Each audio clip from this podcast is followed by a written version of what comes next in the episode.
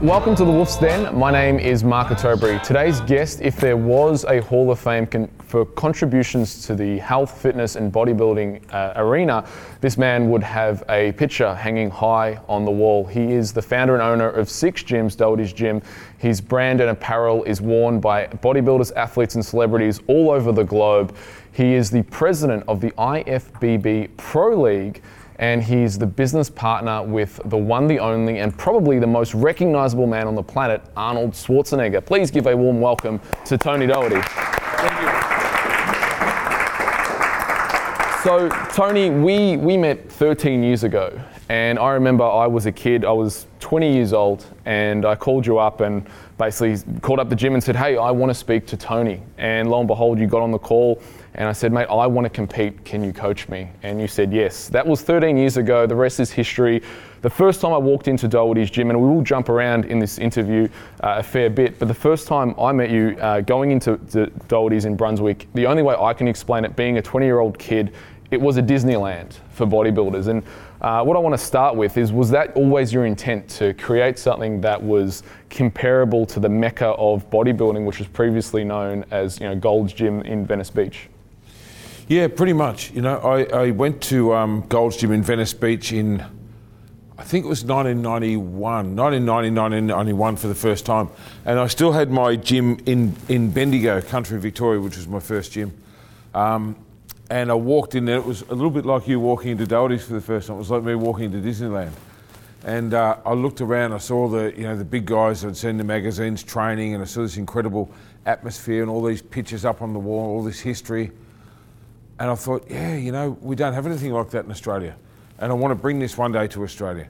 So when I, uh, th- that's sort of how the vision started. And, and it was even more, like I went over there knowing that it was a, the destination point for all young bodybuilders and you had to, you had to go there to experience it. But it was probably even more than I could have imagined. Because you can't, from pictures, and back then it was just magazines, there was no internet, but from pictures you can't quite understand an atmosphere, right? You can look at something and go, oh, it looks pretty cool. But it's when you, it, it's a feeling. I remember when I walked in there for the first time, and I, and I took uh, an Australian bodybuilder by the name of Sonny Schmidt. So when I started promoting, he was the first um, guy that I kind of brought into the to the fold because he wanted to be a professional. I thought I had the tools to get him there, which I did, and um, I took him to his first uh, first competitions in America. So we went and hung out at Gold's for quite a few weeks, and uh, stayed at this place called the Marina Pacific Hotel, which was also kind of a destination point and uh, it was more than I, could have imagined. And because we went in there together, and you know he had a bit of a following, and I was coming up in this sport, they treated us really well. So we got a little bit of sort of sponsorship sort of status, and they gave us some clothes and let us train for free, and it was just super cool. So just on that, I mean, you essentially what you did was you bottled atmosphere in, in essence. You, you went and you saw the Mecca, you saw the atmosphere, and that's what you wanted to recreate. In you looking at that atmosphere, was there something specific that you go, right, that's the X factor that I need to bottle and bring back to Australia? No, um, I wouldn't say there was anything specific. I'd say it was a number of things that made it specific, if that makes sense. Was there anything that you thought, right, um, this is that you emulated or tried your best to emulate? No. What, honestly, what I tried to do is to do it better. And I know that sounds kind of cocky, but I looked at it and I thought, okay, this is. Um, this is really good, um, and it's it's more than I imagined. I, I guess I went there the first time and thought I was just overwhelmed. Wow, then the next time I went there, like a year later, I thought it had softened off a little bit. Then I went there two years later, and it had started to become very corporate. And that was probably where I really did bottle. Okay, it was what I saw in 91, 92 was way better than I saw in 94, 95. And I think if they had kept going in that direction, they could have actually got better at it. Instead, they got bought out by a corporate um, firm and started trying to please the masses. And I thought, you know what? I'm going to keep going in the direction they were headed in, and they're probably a year away from achieving what I'd already seen. And it sounds cocky to go to the greatest gym in the world and say I can do it better, but I did. And so I came back um, to build my brand here. And you know, at first, um, I thought about doing Gold's Gym in Australia. And, and I, I, the guy that sponsored us over there was the international franchise manager, a guy called Rich Minzer, who I'm still friends with now. And he offered it to me. But it would have cost like about thirty thousand bucks or something to buy the licensing, and I would have had it for. But I, I didn't have thirty bucks, let alone thirty thousand dollars. I couldn't have imagined. And I looked at World Gym, and I looked at Powerhouse Gym, I looked at all these big brands because I knew you kind of had to have a brand. And I couldn't have afforded any of them. Even if they had given it to me, I couldn't have paid the first month, you know. But I'd been promoting bodybuilding for a few years, you know, Tony Doherty Presents. I thought, oh, people kind of know my name. I'm going to do Doherty's Gym. And then I don't have to pl- play the company line or worry about someone changing direction or I can be me. And once I knew that, I thought, right, now this is what I'm going to build. And I had a very clear vision um, of building what, I, what I've done. When you talk about doing it better, was, is this a specific example that probably come to mind that you thought, right, well, this is where they kind of dropped the ball, or was it more the, the culture that started and then kind of went to the corporate that you? It was more that. It was more avoiding the sellout, you know, um, avoiding the the membership consultants, you know, where where I remember when I went back there one year, I couldn't tell you what year, and they put in these little booths where the membership consultants sat with their friggin' body shirts and school shoes. And I thought, that's not a gym, man. That's I never want to do that. I never want to have a call centre. I never want to have my people sitting around doing telemarketing and having a dickhead in a body shirt. You know, and I hate that because I travel a lot now. Like I'm, I'm actually on the road about six months of the year, sometimes more, and I'm doing all the Arnold stuff. So wherever I am, I go look for gyms, and I always want to find a gym. You know, not not a, a fitness centre or a fitness first or a, you know whatever. But sometimes that's the only choice. And whenever I go into one of those kind of gyms, I'm like, hey, can I train? They're like, yeah, it's like a million dollars for a casual workout, euro. I think it's like 30 bucks euro, you know, to have a, a, a workout for an hour. Like, man, all right, I didn't want to. So just just on that, when when we first met, it was 13 years ago. Uh, to life has certainly changed for me in a big way. I mean, back then I was single, no kids. The only worry that I had in the world was where my next meal was coming from. Uh, contrast to you 13 years ago, I think it was 2015. Um, I, I, remember brief in catch-ups that we've had. There was something around you bankruptcy almost, or, or you really had to pull it out and um, turn things around. And, and to come to see where you're at now, I mean, if someone tapped you on the shoulder back then and said, "Hey, Tony, keep working hard." Back in 2005, you know, mate, you'll get there. You'll be, you, you'll achieve everything in your wildest dreams and then some, and, and eventually be business partners with Arnold Schwarzenegger. Uh, I mean, what was going on? First of all, I know that's quite a big question, but first of all, what was going on for you in 2005? Right, I understand, but I'll just finish where I was going because someone was looking straight at me with that question. With the corporate thing, was what I didn't like was when I go into gyms when I'm travelling and have people say, before you can even have a workout, we'll get you a membership consultant. And you need to sit down and, and have a little interview before you can even see the gym. And then, oh, do you have a credit card? And I hate that side of the industry so much that I thought, I want to be everything that's not that. I want people to come and go, hey, can I train you? 10 bucks, go. That's the end of the conversation. So that's that. So back to so 2005 when we first met. Um, you know, uh, from the from the outside looking in, you'd think, oh, this guy's starting to go all right. You know, the gym we'd sort of taken over the whole building where we're at, or not what we've got now, but the the whole of the building in Weston Street. We'd been open 24 hours for seven years then, um, which everybody said was going to fail and was impossible, and there still wasn't a lot of 24-hour gyms there. Um, but I didn't have the expos, I didn't have the other gyms, um, I wasn't doing the speaking tours and all that sort of thing. I hadn't, you know, partnered up with Arnold. So I'd just done my five, fourth um, pro show, um, Australian Pro, which is now the third longest running show in the world. But back then it was just like the one that everyone said would fail. Oh, this won't last. It's the Arnold, Olympia, and the well, well, yeah, the, the Olympia's been going the longest, and the Arnold Columbus has been going now 30 years, and, and I'm in my 18th or 19th year with the Australian Australian Pro, yeah. So that's um, you know, when I started it, look, everything I've done, everyone said it was going to fail. Whether it was uh, the first 24-hour gym, when I moved to Melbourne to do a bodybuilding gym, I said that'll fail. I'm like, well, thanks, I'm going to do it anyway. And then when I moved into Weston Street and went 24 hours and threw away the keys and said we're going to be staffed all the time, everyone said that'd fail. Then when I did the pro bodybuilding, everyone said that'd fail. Then when I said I was going to do FitX and build this fitness expo bigger than anything else in Australia, of course they said it would fail. And then when Arnold approached me and said we're going to swap it now into the Arnold Arnold Classic and then the Arnold Sports Festival, again the same people, that can't work. You know, so you've I've really learnt that you've got to take advice, but at the same time stick to your guns and do what you know in your heart and what your passion is, and follow it and make it work. And, and one thing I've learnt, Mark, sort of one of my more famous sayings, it took me a long time to get my head around this, and we're digressing a little bit, but it's we all have this habit of doing things to prove people wrong, right?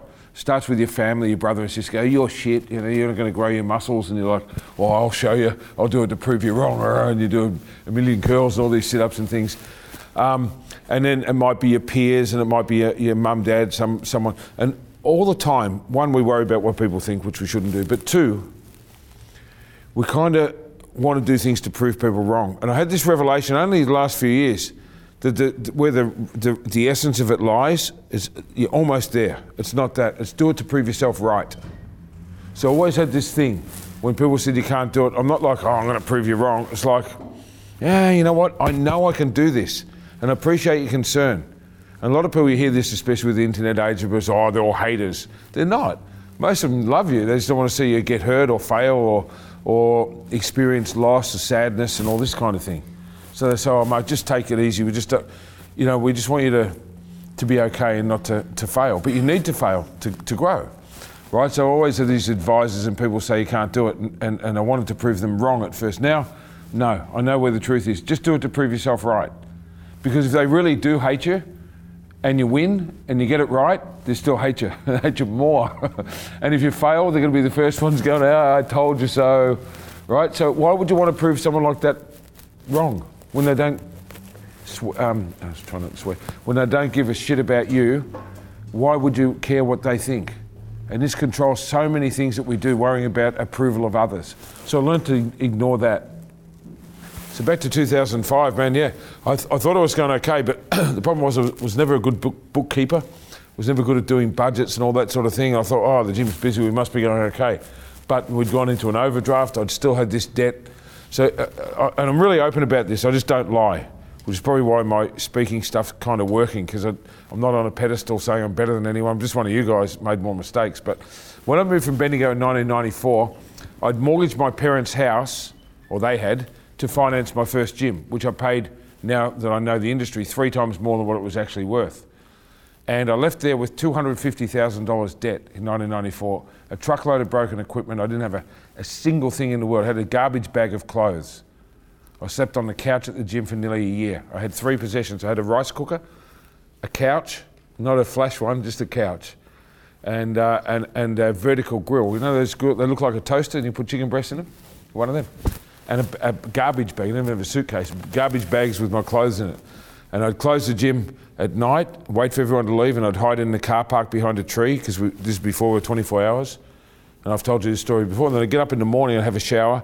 I'd go up to McDonald's because they opened at 5.30 and we opened at 6. And I'd get a coffee and a newspaper because I had my dignity and I didn't want to tell people I was effectively homeless and I slept at the gym every night. So I'd go and get a coffee and a paper and walk back to the door where they were now waiting to get in. Six o'clock and you open and get there at five to six. Good morning, everyone, as if I'd came from somewhere, my imaginary home. And I did that for nearly a year because that's what sometimes you have to do to make a business work and to not say to poor me, you know. So I thought that was the hardest time I went through. Then forward one to 2005, you know, I was in more debt and that $250,000 debt had blown out. But what I can tell you, and I haven't told you this, is in April this year, I got a call from my long suffering dad, who's been through, with me through all of this. He's now my, um, he retired, he's 77 now, so retired at 65 and went full time with my companies as our um, CFO accountant. He controls our accountants and so on. And uh, he called me up in April. He goes, Oh, he never asked me, you know, day to day questions about the accounts. He goes, Oh, listen, I just want to transfer this money from the gym, gym, whatever, because there's 12 accounts. From the, I think it was a Brunswick gym account. Um, do you think we can afford to, to put some money across?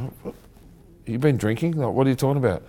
He said, Oh, it's $39 I need to transfer. I said, call me that for? He goes, Because it's the last payment on that loan. And that loan from 1994, I paid off this year. So, you know, you've got to be patient. People think it's an easy roll, or, you know, you've got so many gyms, or you're traveling and seeing the world, you, you, you're rolling in money. It's not always the case. And 2005 was a real wake up time. Remember when you came in? Um, that we thought we were going okay, and it was like, I've got to do some other stuff, or we're, we're going to get hit, we're going to sink.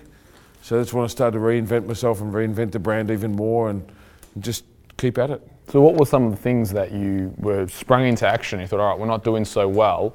Then what, what does Tony do? In the, in the mind of Tony, right, he sees the, the red light, it's flashing. What, what does he do?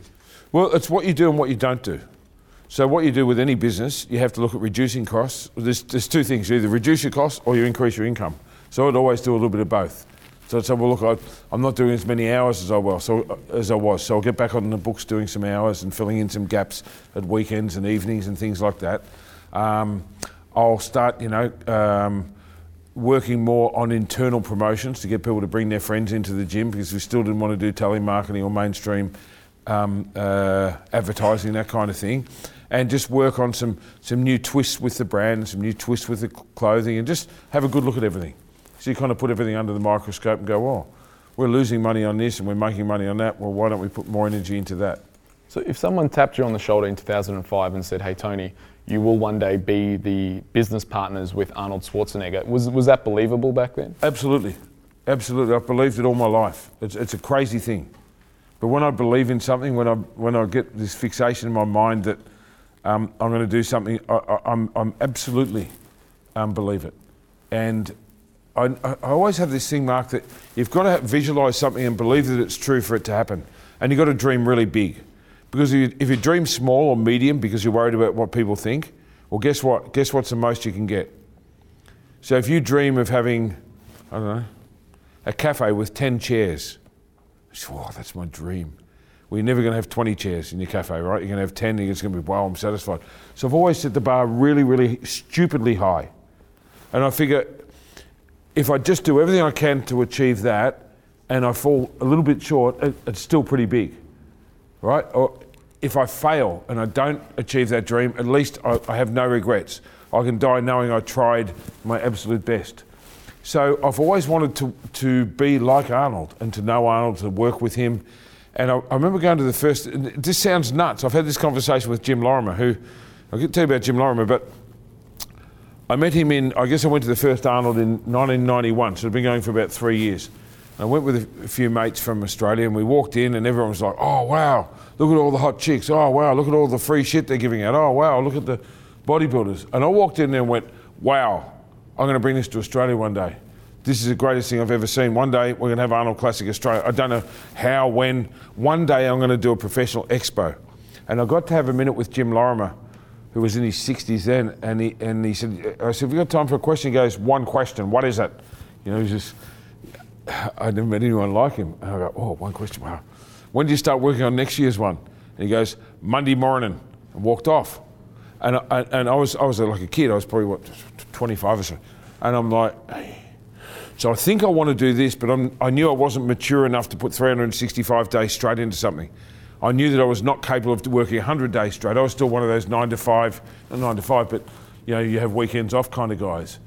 And it was some years later when I realised, okay, if you really want that dream, you've got to bite down, stop messing around, and commit yourself fully. So when I started FitX in 2000, was that 2011? Um, well, I was probably ready in about 2009, but I couldn't get the venues. Like all the things didn't line up. But I knew what I had to do. I was ready to work harder than ever I had before. And I think doing the pro show taught me that. Working producing something with no money, no budget, and no hope, and still making it work.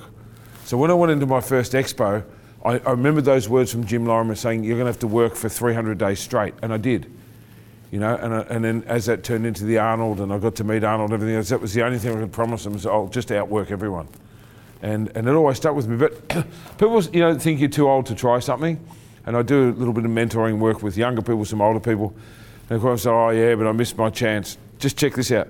Jim Lorimer, just in October, he's turning 92. Right? He started the Arnold Classic when he was 62. He retired. And he'd been doing promoting some shows with Arnold for a few years, on and off, and they had this idea to do the Arnold Classic. He goes, Oh, I'm ready to go. What about you, Arnold? Can you keep up? And he still goes to work every day. He's still got a car and everything. He's 92. So we just had our 30th Arnold Classic. And that's when it hit me. I'm like, hey, and you're 90 something and just did the 30 years. You started it when you were 60, man. You built the biggest multi-sport festival in the world, 10 times bigger than the Olympic Games, and started when you were 60. So just, just keep that in mind if ever you're feeling a little bit sorry for yourself or a little bit like you missed your chance. Never. So the Arnold Classic feels almost like a 20-year game of chess, moving the pieces very strategically, methodically, and just yeah, and waiting Absolutely. time and going right and seeing that big vision. And I think I just want to make a point on that for those listening and those watching, in that you know things don't happen overnight. That, that's a 20-year example that you've got to put your ducks in the row, and what you do today will affect the you know downward stream of you know what happens 20 years from now. Absolutely. And beyond that, you've got to be ready for your opportunity when it comes. So it's one thing to have big dreams and ideas and ideals and all this kind of thing. But if you're not ready and you haven't done that diligence and put that thousands of hours of thought into something, then you're going to get bypassed. So when I saw, um, to give you an idea of the strategy, when Arnold um, finished being governor in 2011, he said, I'm going to take this fitness crusade worldwide.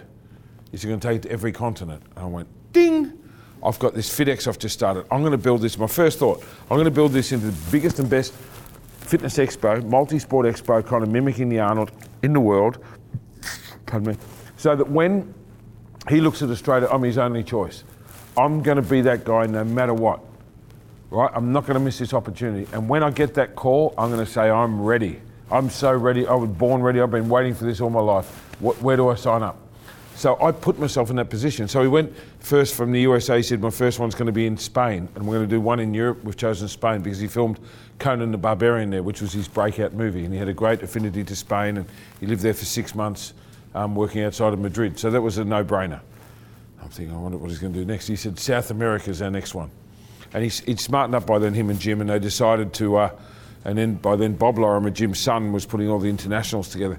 And he said, Well, we found this couple in, um, these partners in Brazil, but they've already got an expo. And Arnold, because he's, the smartest guy I've ever met, he goes, Well, that's a lot easier than doing a startup one. Why don't we just brand it over to be an Arnold Classic? And we've already got, how many people they're getting? They said, Well, they're getting 30,000 now. He goes, Well, imagine putting my name to it, what it can be. So they turned that into an Arnold Classic and went from 30,000 to 50 or 60,000 the first year. And when he was there doing the first Brazil one, someone sent me this link of him doing his speech. He goes, The next continent we're going to do is Australia. I'm like, My God, this is finally it, you know. But of course, I haven't heard from them, I haven't met them. They, I don't even know if they know who I am. But I've been putting all the pieces in place with a lot of other things behind the scenes. So I thought, okay, now's our chance. He said, oh, the next one's going to be Australia. Oh, shit, I hope they call me. you know, I've been working all my life for it. And they did. But when they did, I was ready. So that's my point. You can have all these dreams in the world, and you can, and I tell you to dream big, and you have to, but you also got to be ready. Don't just think, oh, I'm just going to get lucky one day, and you get the call, and you get all nervous and go, oh no, I'll think about it. Uh, they're going to go bzz, next. And I'd, I'd see it all the time when I do job interviews for people that come into my organisation. They come in undercooked, underprepared, and lacking confidence. I see that as a weakness. Whereas if someone studies me, like one of the questions I asked when, because I've just started getting a little bit more involved in the, the hiring and firing, at, more the hiring at the gyms, because uh, we got a couple of people in the system I didn't think really reflected me or my brand or didn't represent me well when I wasn't there. So I said to my managers, listen, when you do this next lot of interviews, let me sit in. And one of the first things I said, what do you know about Doherty's Gym? Tell me about my brand. And some of them haven't got a clue. I'm like, you didn't even fucking Google it. Right? Or they dress the wrong way. They don't understand it's a gym. We're not a, we're not a health club. We're not a corporate organisation. So don't come in in a, you know, no offence, dressed like we are today. Or this one girl came in, she had so much makeup on, she looked like she was coming from a, a, a nightclub party and high heels. And then and the next one came in and she was dressed well, but she looked like a fitness, not like she just had a workout sweat, but you know, she had some you know, nice leggings or whatever and a gym looking stuff and not too much, like she looked like she was going to work in the gym. I'm like, you can start today. And the other one, well, you have to go home and change. you know, it's little things like that. And we're all, we, all have the ability to study psychology. And this is one thing I think I've been really pretty good at is, is working out the temperature in a room, going into a meeting, being able to work out what I need to say, what they need to hear. And so that's how the whole Arnold thing started, was me being prepared. And then, of course, I got the call, and that's another story. So going back there uh, in 2005, what advice perhaps would you have given yourself? What life lessons have you learnt from 13 years that you thought, well, if I only did that back then, things would have been a lot easier? Ooh, you know what? Uh, uh, that's, that's a really hard one, Mark, because the first thing I'd say with advice would be to, um, to, to tell myself to just don't quit and to remind myself to be patient, that it takes a long time to get good at shit and, and that you're going to make mistakes and it's okay. So I, I probably wouldn't change a whole lot of stuff. You know, there's probably things that.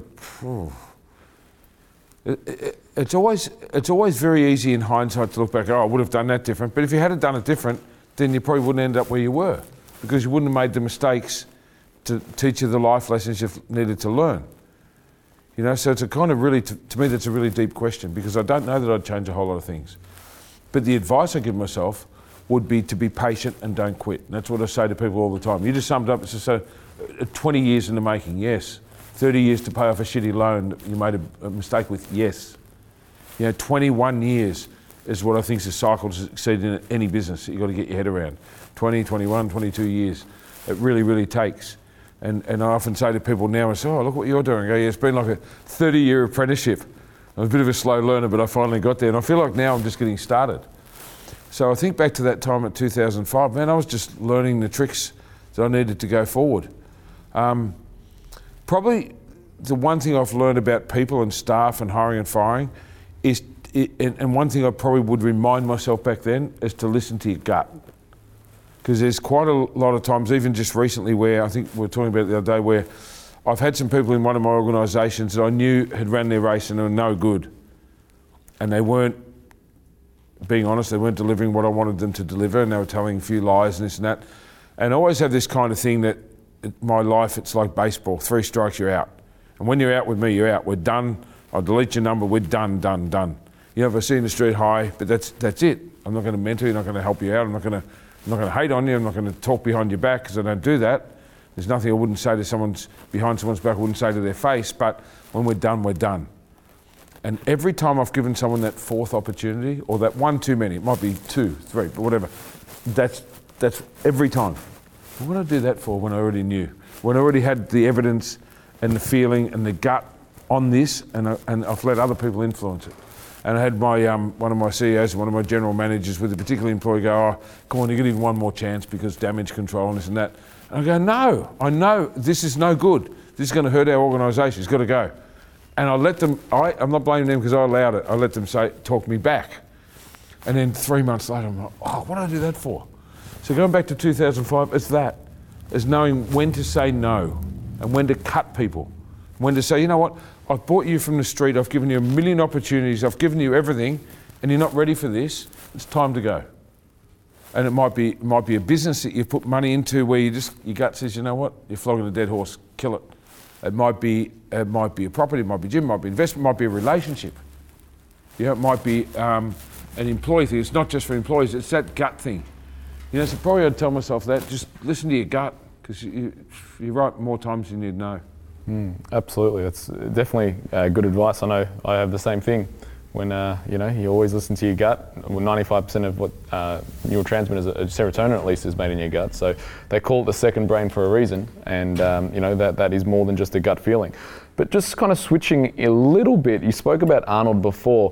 When I think about the boyhood dream, I, the first thing that person that comes to mind is you. So, um, do you mind just taking us through that journey of, you know, I know you saw Arnold on TV. Before that, were you, you, you training? Were you lifting weights, or was it No, literally? because I was a kid. I was only Right. a little kid. So I was like, I, I don't know, I was either 13 or 14, right? But um, this guy came on TV. It was, I think it was the Mike Walsh show. Anyone else old enough to remember that? It was like a, yeah, here we go. It was like a, it was like a variety host, like a Conan O'Brien or a Letterman, you know, the Australian version. And I think it was him anyway. And I remember being at home and my dad was in the room. I can't remember brothers, sisters, whatever. But I remember seeing this guy, and, and I'm like, what the hell? What, what is that? You know, it was Arnold, and he was flogging a book, promoting a book called Arnold: The Education of a Bodybuilder. You know, and uh, he was in Australia doing a tour, and I was like, wow, what is that? And my dad's like, oh, he's a bodybuilder. Listen up. So I listened to the interview. And, and I saw not just the muscles. I mean, I wanted to, to be him straight away. I'm like, I want to have muscles like that. And I'm, Dad, how do you get like that? And he goes, probably need to work out. And you're a bit, you're a bit tubby. You probably want to learn about nutrition and, you know, find out. But there's no, you can't Google it. Like back then, it was like you got to go to the library, or whatever. I said, well, pardon me, my birthday or Christmas is coming up. Can I get that book? In fact, I don't want anything else in the world. I just want that book. But all the other money, whatever you got into the other kids, just please or I'll go find it. But they said, no, we'll get you the book for birthday, Christmas, whatever. Because my birthday's in November, Christmas is December, so I know it was around then. Anyway, all I wanted was that book. But when I look, and I go, Dad, what's that things in his arms? And he goes, oh, they're veins. I'm like, wow, because he had this paper thin skin. You know, it was Arnold in the late 70s. He was just as good as he got. And I was like, wow. But it wasn't just the muscles that impressed this young, impressionable boy in this little country town. It was his confidence and his charisma and the fact that he'd left Austria and taken on America. I'm like, I've got to get out of this town. I knew. I knew it, it was, it was amazing to me looking back because it, I always knew I didn't want to be the same as everyone else when I was a little kid. I never bought what they were selling with education, university qualifications. Always knew I didn't want to work nine to five or work in a, a thing with fluorescent lights and those little shells. I saw a picture of that when I was a kid and I'm like, you serious? You do your, your whole life doing that, all the money in the world? No. I'm smarter than that. I knew. But I didn't know what it was. And it was that day, this light went off, and I'm like, I'm going to be a bodybuilder and a promoter and a gym owner. That's it. And my poor parents are like, but you know, we've gone without so you could go to university. I said, that's nice. You've got three other kids. Put all the money into them. I don't even want pocket money anymore. I'm going to hustle. I'm going to work this shit out. Get me the book. And it's funny, because you've been in my office yourself, I've collected everything from my whole life, all over there, except for that book, because I read it so many times that it fell to pieces. And I end up, I, I wish I hadn't have, I threw it out because oh, book. Um, because it felt, it was in so many pieces, it didn't just fall to pieces, it fell in a hundred pieces, you know. And uh, it, it was just life changing for me. So I had this thing from the first time I saw Arnold, I, I'm going to be like him. And then, uh, you know, then that escalated. So like, I want to meet the guy one day. I read his book. I did bodybuilding, got all jacked up and, you know, became a gym. I'd like to meet Arnold. So that first time I went to the Arnold Classic in 91, you could pay an extra 50 bucks and get the VIP experience and have a picture with him. And I've still got the picture. It's up in my gym somewhere of, um, of me meeting him. Now, it wasn't very memorable for him because I was in a queue and this guy pushed me. I still remember. He catches you. He goes, "How you doing? Fantastic." Click, and he pushes you again. Someone else catches you. And back then there was no digital, so the guy passes the Polaroid picture to the guy that pushes you out the door. As you go out the door, there's, there's this big black guy who's the size of the door. Gave me a picture frame, this cardboard picture frame. And in one hand I've got a frame, the other hand I've got this thing. I'm shaking it like mad, hoping that the picture's going to turn out, and it did. I, got, I met Arnold. I put it in a little folder in the album and took it back, and it was my most cherished possession. So then, of course, you want more. I'm like, well, be cool to actually meet him, you know, and for him just to know, you know, I think the next ambition was for him just to know who I was. Just so one day he said, hey, Tony, or what, you know, like that with next level. Not even a friendship, just an acknowledgement. Like, okay, this is next. So all my life I had this, I want, I want to meet him, I want to get a picture with him, I want him, I want to get to know him.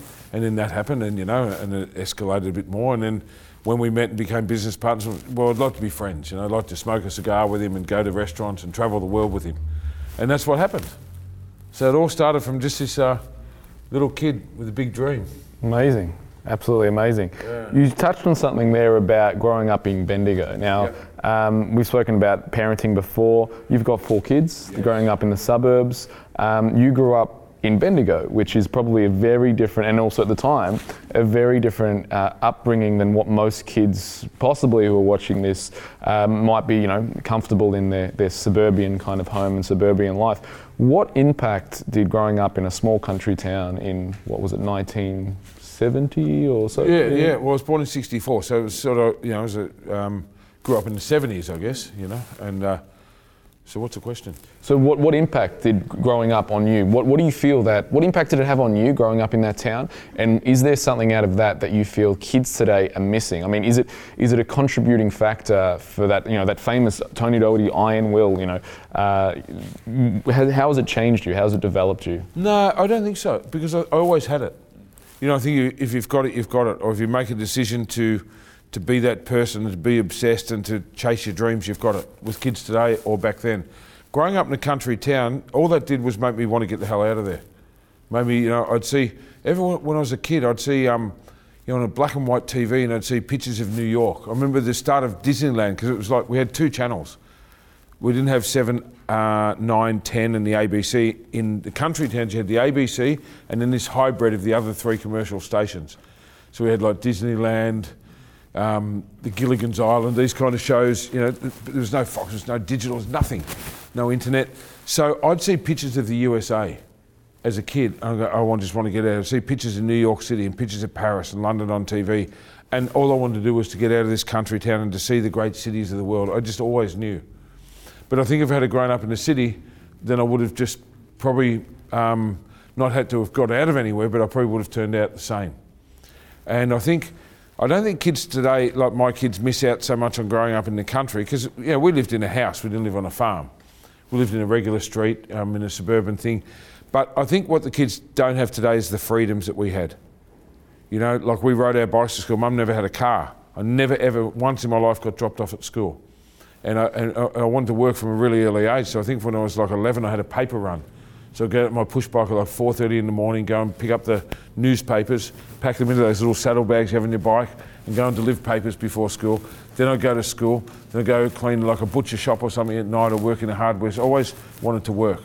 When I was like, I think I got my first like actual job after the paper run like when I was 13 or 14, and when we weren't working and trying to make some make some bucks because you know, mum and dad didn't have a lot of money, um, we'd play on the street, and I think that's what the kids miss on miss out on today. And when I do my talk now about the fitness crusade, which is what Arnold's got me doing worldwide, is that that you know we'd play football or cricket depending what um, time of the year it was on the street until dark, until mum would say, dinner's ready, and she'd be yelling and screaming, you know, and you'd be waiting for that last little bit. We'd, you'd hit the ball, and you'd think, shit, we're not going to find that ball. It actually is dark. You know, to the last, remember, remember that? People, we grew up like that.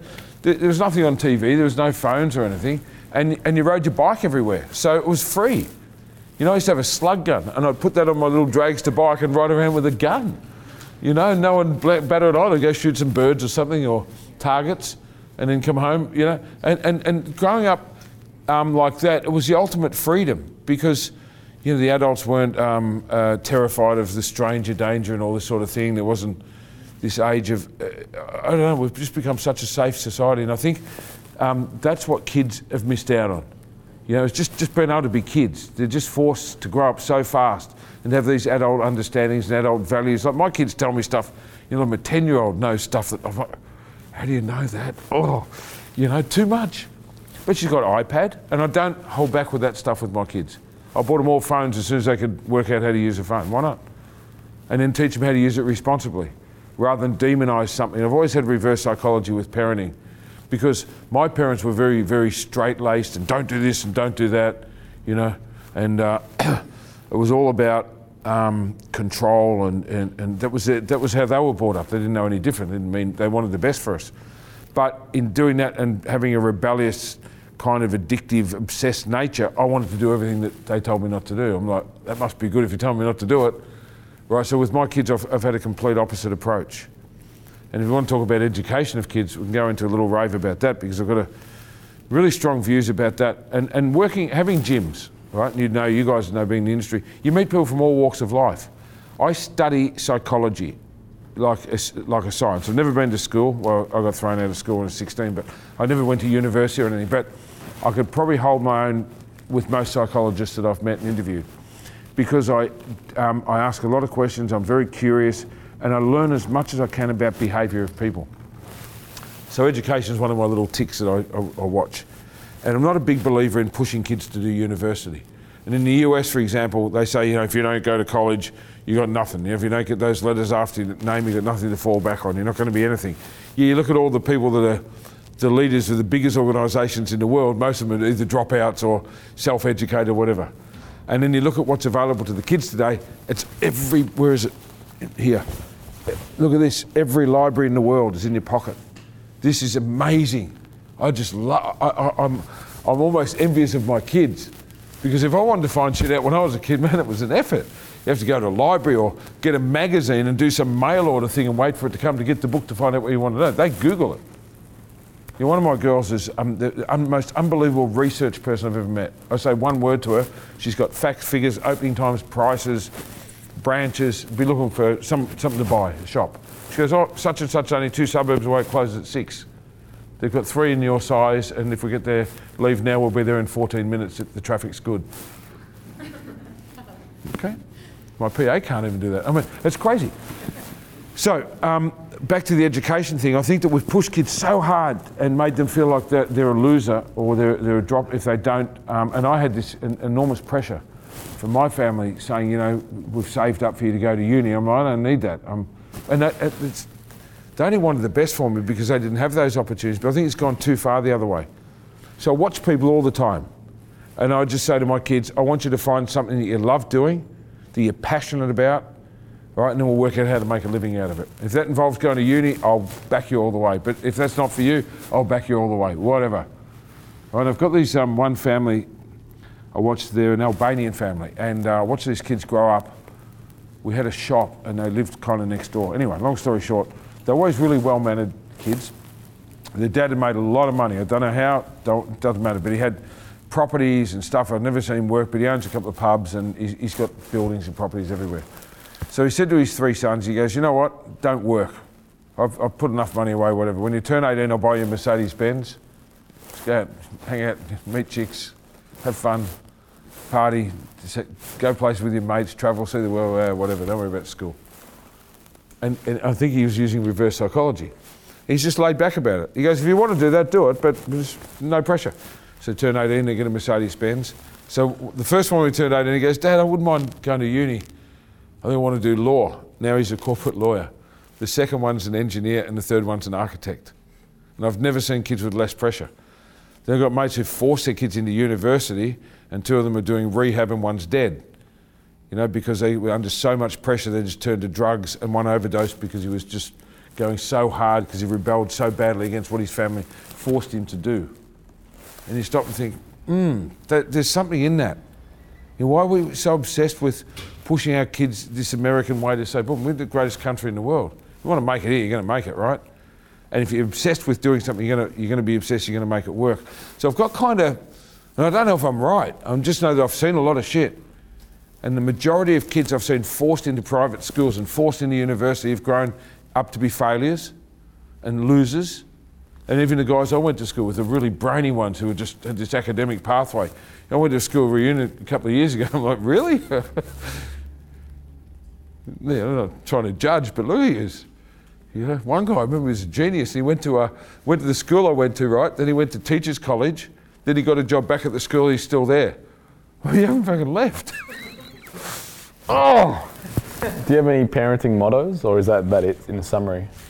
What do you mean by mottos? Like little sayings? Yeah, little sayings or things that you live by. It's like you said, you know, you're pretty free with the iPads and stuff like this. Oh man, I'm just free. I, I don't lie to them. You know, the girls. I've got one son, three daughters. The son, I'm probably a little bit more truthful than the girls because it's stuff I don't want to tell them. But I'm really honest with them. I don't. I don't pretend that the world's a beautiful place. I don't sugarcoat things. I don't, um, you know, mollycoddle them or wrap them in cotton wool or anything else. I encourage them to play outside. Encourage them to make good decisions. I encourage them to to communicate and have open channels with me and make them understand they can tell me absolutely anything. I've always kind of said this thing if, if it comes from you, you tell me something. If you screw up, if it comes from you, I won't, you, won't, you can't get in trouble. But if the school calls or the police knock on the door and you haven't told me, got a big problem.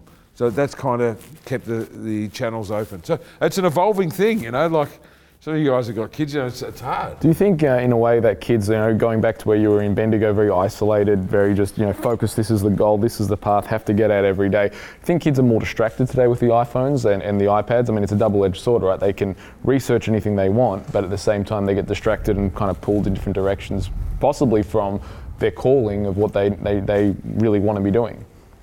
No, no, I don't. Um, I, I, think there's, there's always going to be temptation. There's always going to be, you're going to get led astray with or without technology. Right? I think that, that kids, if they use it properly, fantastic. What does concern me is kids are inactive. And this is where this fitness crusade comes into play. And this is what I talk. I'm getting finally in front of government agencies and um, uh, Visit Victoria and uh, Sport and Recreation, and we, we're addressing on Monday 41 different sporting leaders are coming to hear me talk about our fitness crusade and how we can change lives. And what concerns me is that kids are more inactive than they've ever been before, right? Because of their phones and their iPads and their PlayStations. They're not out, so you don't see kids riding their bike, you don't see them playing on the street, and it's not just a safety thing. You know, their engagement in sport and doing something to be fit is at an all time low, and obesity is an all time high. And I think that's way worse than seeing some bad shit on the iPad. I mean, they've got Netflix. They can watch someone getting their head cut off if they go on the right channel. You know, like they're not as insulated as they were, but there's different temptations. So when I was a kid, you know, we were arsonists, vandals, thieves. You know, we'd shoot things, we'd set fire to things, we'd steal things, and you know, kids aren't doing that. They're doing dumb shit online. It's dumb shit either way.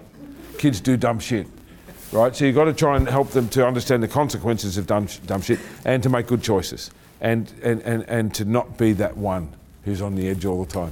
You know, so I, I think that uh, there's more good than bad with technology because they've got the world at their feet. You know, like I've always said this thing about travelling. I think, shit, imagine when I was a kid if I could have actually researched some of these places. I would, I've been to, I think, 60 countries. I probably would have been to 100 by now if I'd had access to that stuff. You know, because I had to wait for it to come on TV. But you know what I mean? So you can look at it either way. But I, I don't think it's negative. I think it's just uh, society in the world, everything evolves.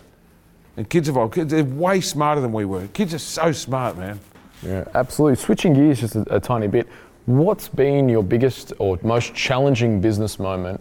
Uh, did you want to quit, and how do you get through it? Because I mean, business isn't always obviously smooth sailing. Well, I don't think I've got a most challenging moment. I find that question really hard to answer. What's your most challenging moment? Because I don't know. That, that anything Oh, there's been a, a, we sit here all day and I'll tell you a hundred challenging moments I've never told anyone. There's so many. But did I ever want to quit? Now, this is something you all need to know and anyone listening needs to hear. Is that we all feel like quitting. Every single one of us has days where you just don't want to leave the house. You say, I, just, I can't deal with anyone. I don't want to have to face that problem. I don't want to have to deal with this stress. I don't want to have to see that person. I don't want to have that confrontation. For all of us, every single day. But I just never did quit. And, and I, I think anyone says, oh no, I never wanted to quit, bullshit. You know, we all have tough days. And it's, it's how you deal with it that's going to define your success in life. It's by being saying, no matter what, I'm going to show up. I'll take the punches. I'll take the hits. I'll take the hard days. And I look back and I've had so many hard days. I did a piece on it the other day and just said, well, I probably wouldn't change them because it's, it's made me tougher and stronger and learned me to know me and my brand and what I'm good at and what I'm not good at and what I failed at, I've learned from and so on. And it's all okay. You know, but but uh, the lowest point in business, I mean, whenever you lose a shitload of money and other people suffer, that's that's a that's a low. Yeah, I remember um, early on, like one of the pro shows, and it was 2004. In fact, a bit of a rain man with details and numbers and names and times, and it's good for names though because I remember everyone's name. So someone comes in the gym after 15 years. This guy came in yesterday. I'm like Ennio. He goes, "Well, I haven't been there since 2005 or 2006," and it's a weird name, and I remembered it. So I've always had this thing with, everyone's got a little something, right, with memory. and um, so it was 2004. We had the Australian Pro bodybuilding, and it was like Chris Cormier, Dexter Jackson, Markus Ruhl, um, fantastic King Kamali, Craig Titus in this lineup. It was the best lineup we'd ever had, and I broke even or lost money on it every year. It's just a little story. Just understand sometimes you get kicked in, you know, where it hurts. And um, it was the best lineup ever. And the, the, if you Google the prejudging of that show, it's one of the w- most watched videos ever because this guy Kamali and Titus hated each other's guts. And the internet had just become popular with Remember those forums, the bodybuilding forums? And they were going on these forums giving each other death threats and everything, right? And, and it gets funnier because when they're on the way here, Titus left from uh, Vegas and and Kamali left from New Jersey. He flew from uh, Newark in New Jersey to LA. Titus flew from Vegas to LA. And it was United flight UA 94, I think, coming into Melbourne. And Kamali was on the plane first. Titus flew in from Vegas, was running late. He walks down the aisle of the plane with his ticket 29C. 29C. He, the plane's full. He turns, there's one seat left. It's next to Kamali and his wife. And they had to sit together for 14 hours. And these guys were like, you know, restraining orders, death threats, everything. So it was fantastic. And I'd done this postcard of them facing off at each other, Kamali versus, versus Titus, you know, uh, you know, something about death and all this stuff. And Titus ended up get, going to jail for murder. So he was a genuine nutcase. He's doing 56 years. True story. Anyway, that one. So after the show, I'd finally made some money. I'd made like 25 grand or something. I'm like, wow. And I was married at the time. We had two, two little kids. I'd said to Amanda, um, after this show, you know, because we've gone without for so long, we just bought our house and so on. I said, we're going to go on a holiday. We're going to go to Fiji or somewhere like that and have a break. And we made some money finally. And there was two vans of, of athletes went to the airport. I was driving the second one because back then I used to sell the tickets, cut up the popcorn, drive the van, set up backstage, ev- everything. You know, I still do to a point, but not as bad as that. But it was everything. So I was driving one of the vans. So I got there behind the other one. I walked in the airport. You know when you just get a bad feeling, something's wrong. And I went to the United counter, and they're all still standing. I'm thinking, why aren't they on the plane? There's something wrong. So I said, what's up? And they said, well, the lady won't let us on the plane. Long story short, their ticket, the type of ticket I'd got them, which was a cheaper ticket, said they had to be in Australia for five nights, and they'd only been there three or four nights. And one of their wives had been extremely rude to the lady at the counter. Like talked down to you as Americans sometimes do, and it had been very confrontational. And the lady got her back up, and she goes, you know what? I just looked at the conditions on your ticket. You're not getting on that plane today. Oh, oh, oh. I'll go talk to her. Mr. Charming, right? Psychologist, all this shit. So, excuse me, ma'am. I said, I apologise for anyone that's spoken badly to. It's this group of people that, you know, hard few days, whatever I said. She goes, um, yeah, I've been through that with that rude lady. Um, they're not getting on the plane today. Check your ticket. Well, yeah, but is there something we can do? Like, I'm really sorry. She goes, yep, what you can do is if you want to get them on a flight today, there's seven or eight of them, whatever it was. You can buy seven or eight one-way tickets to LA. On your credit card, you've got 15 minutes. Whoa, whoa, whoa. Please, ma'am. Anyway, so I called my travel agent. He's like, um, ah, don't worry, I know the, the, the lady that runs all of United. I'll call her. So he calls her. She's at a barbecue. How dare you call me at the weekend? I've already had a call from my operator about your rude group. We're done. She calls and goes, brother, I think we've got a big problem. Anyway, I went back to the counter and go, please, I said, I, I'm begging, is there something we can do? She goes, nothing we can do. And I put my hand, I still remember putting my hand up on the thing and, and there was a strip of aluminium there, it was really sharp and it tore my finger and I'm bleeding like hell. I'm going, look, I won't even sue you about your faulty counter. You just help me with the people. She goes, um, get first aid, get a band-aid, whatever. Next. Oh, oh, fuck, we're gone. Anyway, I got down to seven minutes, five minutes, three minutes. She goes, it's going to take me at least three minutes to process those cards. If you want them on the plane, this is it.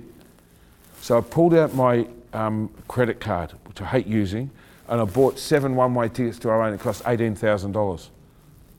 So this family holiday, this successful event, the best promoter in the free world, just did his balls at the last moment. So that was that was a, you know, I remember driving back. Hey, uh, that trip, no, we're not going.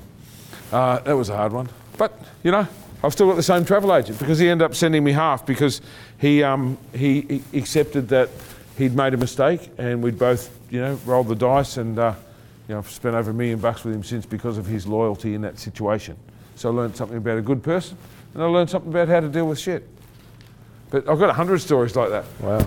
Bigger, better, worse. Incredible. I mean, the fitness industry has changed quite considerably. If you you know go back to the 1980s, you know, the heyday, the Franco Columbu, the Arnold Schwarzenegger, uh, pumping iron, that whole movement, where it just kind of had a different feel to it. To today, where you kind of see.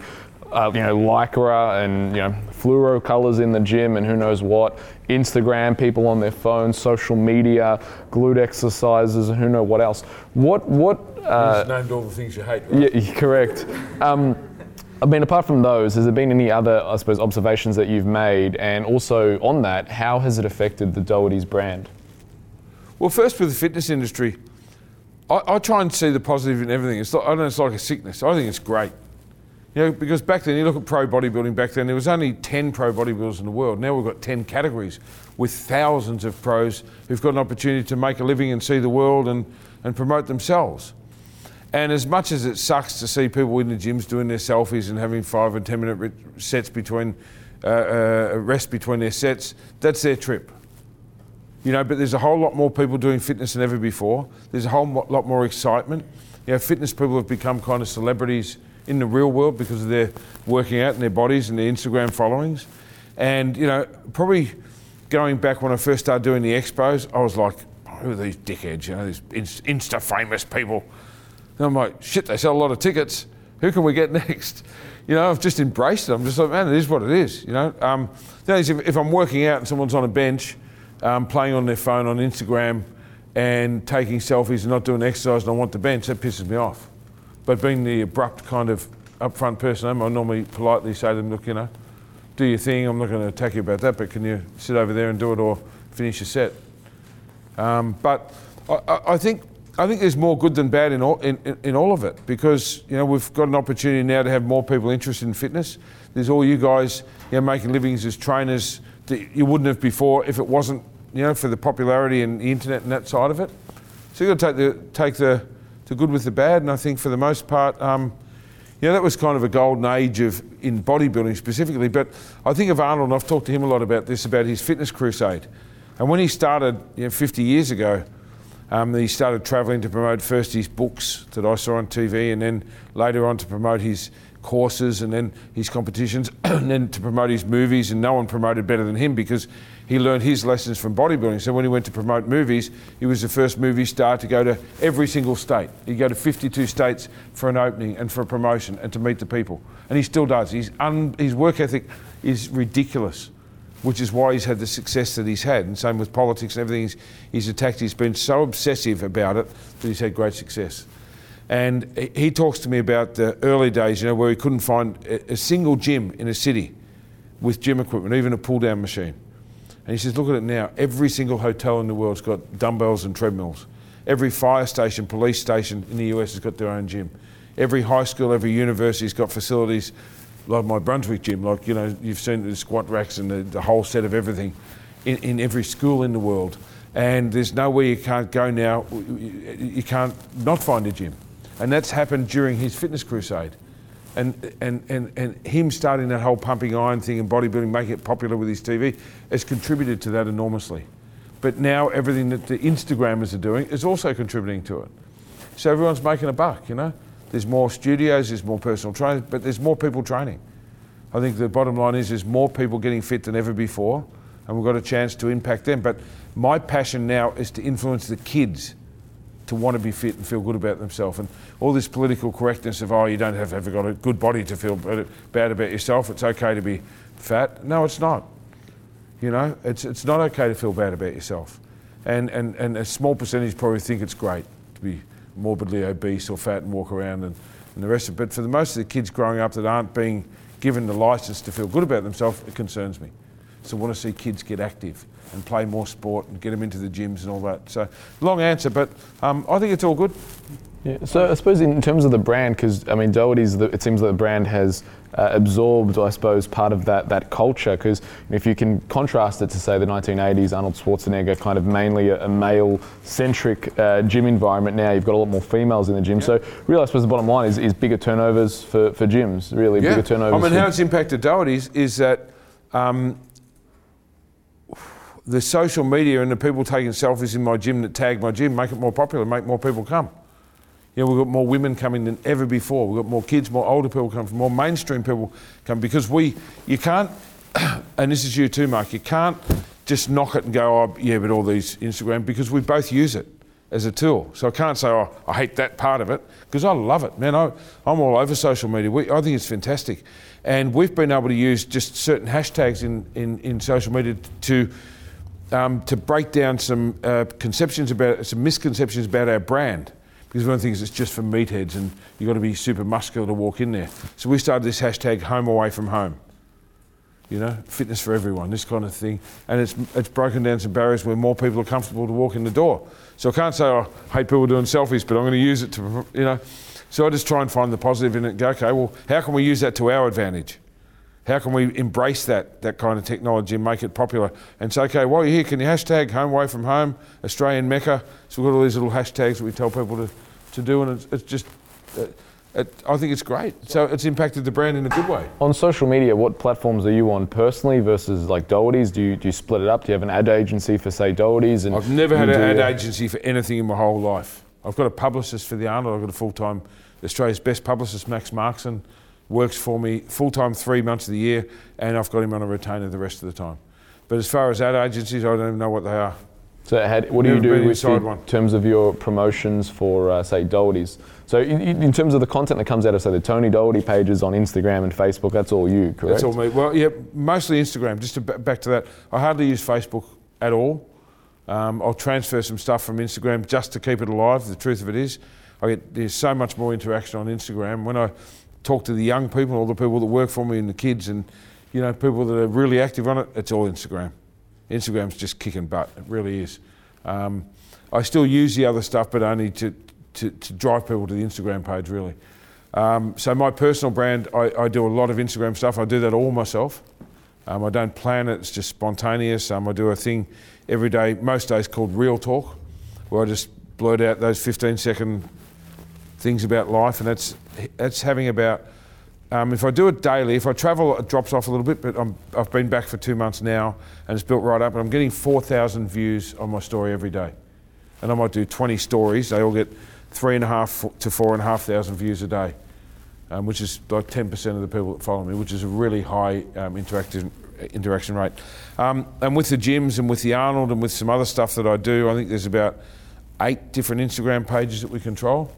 Um, so I have someone, um, I've got a film guy like you do that does my video stuff for my personal one and for the Arnold and for the for the Dohertys, and then I've got a couple of people that um, are allowed to post. But I'm really I'm really careful with it because if you get the wrong person posting the wrong message or the wrong image of the brand, it can just undo years of work in, in, in minutes, literally. So I'm still kind of controlling with that sort of stuff. But we have meetings um, once a week where we plan what we're going to do for the next week or two, and then if I go missing, at least I've got a plan. Um, but we've just got so like thousands, hundreds of thousands of pictures and files of people that have trained there over the years and stories and testimonials and and stuff like that. So we just kind of say, okay, what, what, why are we doing it? That's always the question with the social media stuff. Is it to get more meatheads? If that's the case, we put up more pictures of Ronnie Coleman or someone training at the gym. Is it to get more regular people? Then we do interviews with regular people talking about regular things and saying, in fact, we just did this series, I've only released a couple of them, where we had, um, we interviewed uh, 15 members that have been there for more than 20 years. Can you imagine that? I mean, our renewal rate at our gym, I know in Brunswick's over 70%. The industry runs on 15%. That's pretty good, huh?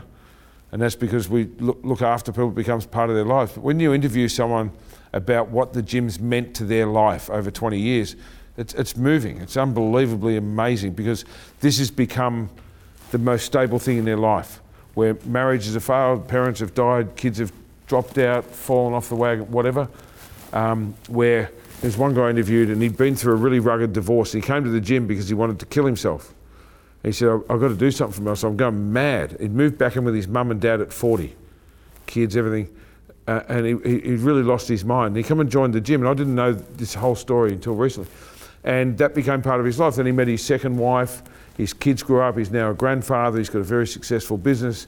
He travels. He's followed all these places I tell him to go to, and so on. But it's been the most stable thing of his life.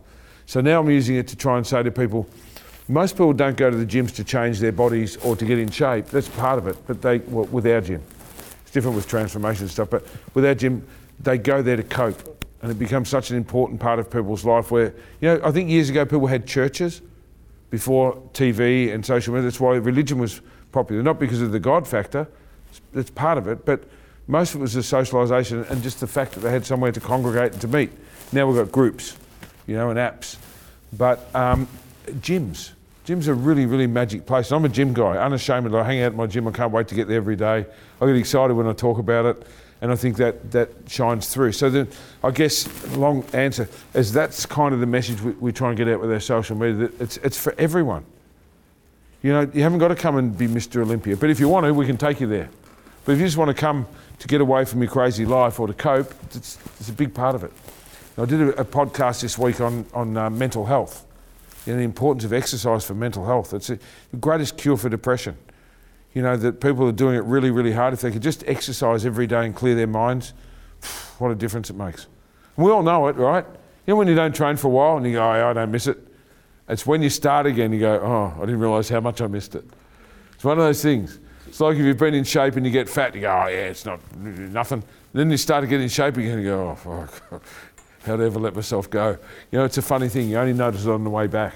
To circle back to what you were talking about before about the real talk. So they're just for those who don't know and add in anything that I missed, but they're just those 15 second holding the Instagram down and saying something to the camera and just doing a, a sequence of those. Is that is that how you do? yeah. And in, in that, what, what effect would you say that has been doing that regularly has had on you know either entries in, into Doherty's gym? Oh, or, nothing to do with Doherty's gym. No, Nothing do? no, No? this is my personal shit. This is more to do with um,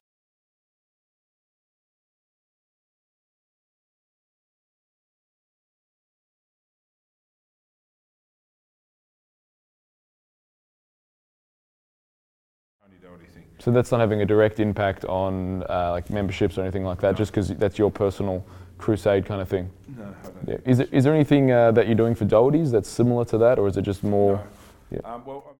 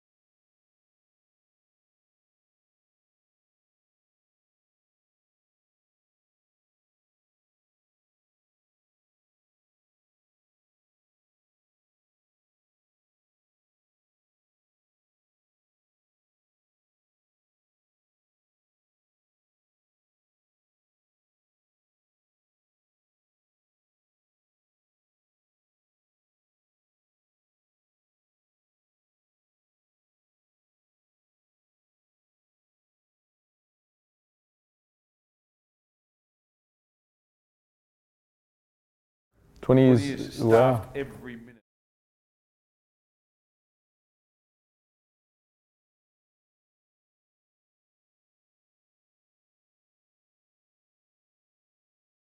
You know, that's my thing.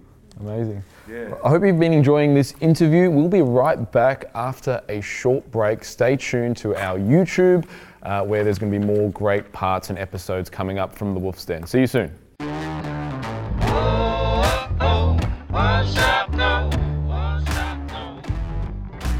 Welcome back to the Wolf's Den. My name is Mark Ottobre. My guest today is Tony Doherty. We're going to pick back up from where we left off. Tony, can you tell me about what the differences are between running Doherty's versus running the Arnold Classic? Well, major differences because they're completely different companies, Mm. um, different uh, budgets, different realities. Yeah, completely different. There's no, in fact, there's no similarities at all. So how does one go from running you know, six gyms to then just being launched into the event space? I mean, are there similar skills and tools that you've accumulated? What, what, how how did you, you know, just run such a big event? I mean, it's, it'd be like learning a whole different uh, Well, grew, school set. It Yeah, grew, yeah. you know, and I think that's what people have to realise. You don't just go out and run a huge gym, and you don't just go out and run a huge event like an Arnold Sports Festival. Um, that, you know, I started running bodybuilding shows back in the late '80s, um, uh, and that grew, as I said earlier, into running the first time ever Australia's pro show. And then that grew into a pro am, and then that grew into a small expo, and the small expo grew into a bigger expo. So I just learned along the way, developed the skills that I needed. Um, but then when it went from being FitX um, Sport and Fitness Expo into the Arnold Sports Expo, it changed dramatically because there were so many more factors with you know publicity and working with the world's most famous person. And then personally, the way it affected me most is probably with the travel, because before I could go away once a year and still be successful as a bodybuilding or a expo promoter, but now I travel with Arnold at least six times a year, sometimes more. Plus, um, for me to do my research, I've been to every fitness expo in the world, from FIBO to uh, Body Power around the world to shows in India and China and everywhere. So the last five years, um, the biggest thing that's changed is, is the travel. But comparing the gym and the Arnold, it's, it's, it's completely different. I do have a couple of staff that swing between the two with graphics and um, uh, my IT guy and my graphics girl both sort of work on both businesses, but the others are just worlds apart. So do you still run Doherty's, or do you have someone run majority of Doherty's? Is that kind of you know handball to? Um, when I say I don't run it, I'm still kind of hands-on. Um, so I basically I manage my managers.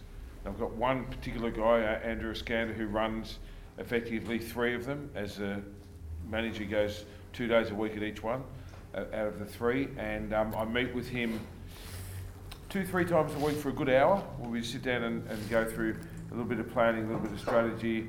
Um, mostly for me, it's yes and it's encouragement. But then if I feel that they're going the wrong way with the brand or whatever, then I'll just say, no, that's not the way I want to go and this is why.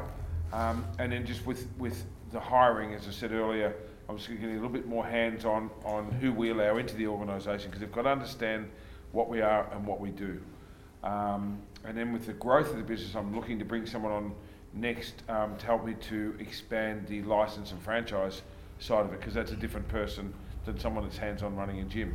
But uh, I'm, so I'm still pretty hands on. I don't get round to all of them as, as much as I'd like. And uh, people say, What would you like if you wish for one more thing? It'd be like 28 hours in a day and eight days in a week. Because I just can't fit this Well- shit in. I'm, it's, this is the biggest problem I've got. I never have a day off. I just go, go, go, go, go. And discussing just the structure of your teams, I mean, how big is the team for Doherty's versus the team for the Arnold Classic? Well, uh, you can't compare because each of the gyms got about 10 employees. There's seven gyms, so there's like 70 or 80 with the part timers with Doherty's, and the Arnold team is six. So it's a very tight knit team. Um, but they do an extraordinary job because we don't have the budget some of the big expos have. So a comparable expo um, in Australia might have 20 people working on it full time, we've got six. So they're, they're really committed, they're really married to the job. Um, um, but it's, it, it's, it's a good role. And I think what I've probably found with the popularity of my brands with both of them is if I advertise a position, I've got a, you know, a, a line a mile long of people wanting to be part of it. And then once you sift through them and work out who's in it for the right reason, then you've got a line half a mile long. You know, so we, we do get to sort of handpick the people that come in, and, and we're getting better at that all the time. But that's that's also something you don't just get good at. You got to got to uh, So the hardest thing about, I suppose, running the Arnold's is the travel personally, but I suppose on a professional. no, that's not the hardest thing at No, all. no. No. What do you think the hardest thing is on uh, running the hardest Arnold? thing's meeting the budget because it costs. Um, this year will be like 2.4 million to put on, and we're not funded at all. So I start with a blank slate and go, shit, how are we going to do that every year? I'm like, ah, it's a nightmare because the, the convention centre, for example, cost me $700,000 to rent for a weekend. Wow. I know, right? And you get four fucking walls and, and a roof, and that's it. Like there's no carpet, there's no power. They're so rude. They, they, they turn the power meter on. They charge me an extra 10% and then take the power out of the extra 10% and give me the balance back. So you don't even get power. 700 grand. you don't get a freaking light. It's hideous. Then if I want to sell food there, I have a loss of revenue fee. Well, so you're affecting our canteen sales, and you're going to give us another 20, 30. It's crazy. It's the most one-sided thing in the world. Like last year on carpet squares, to hire carpet, I spent $60,000 on carpet hire.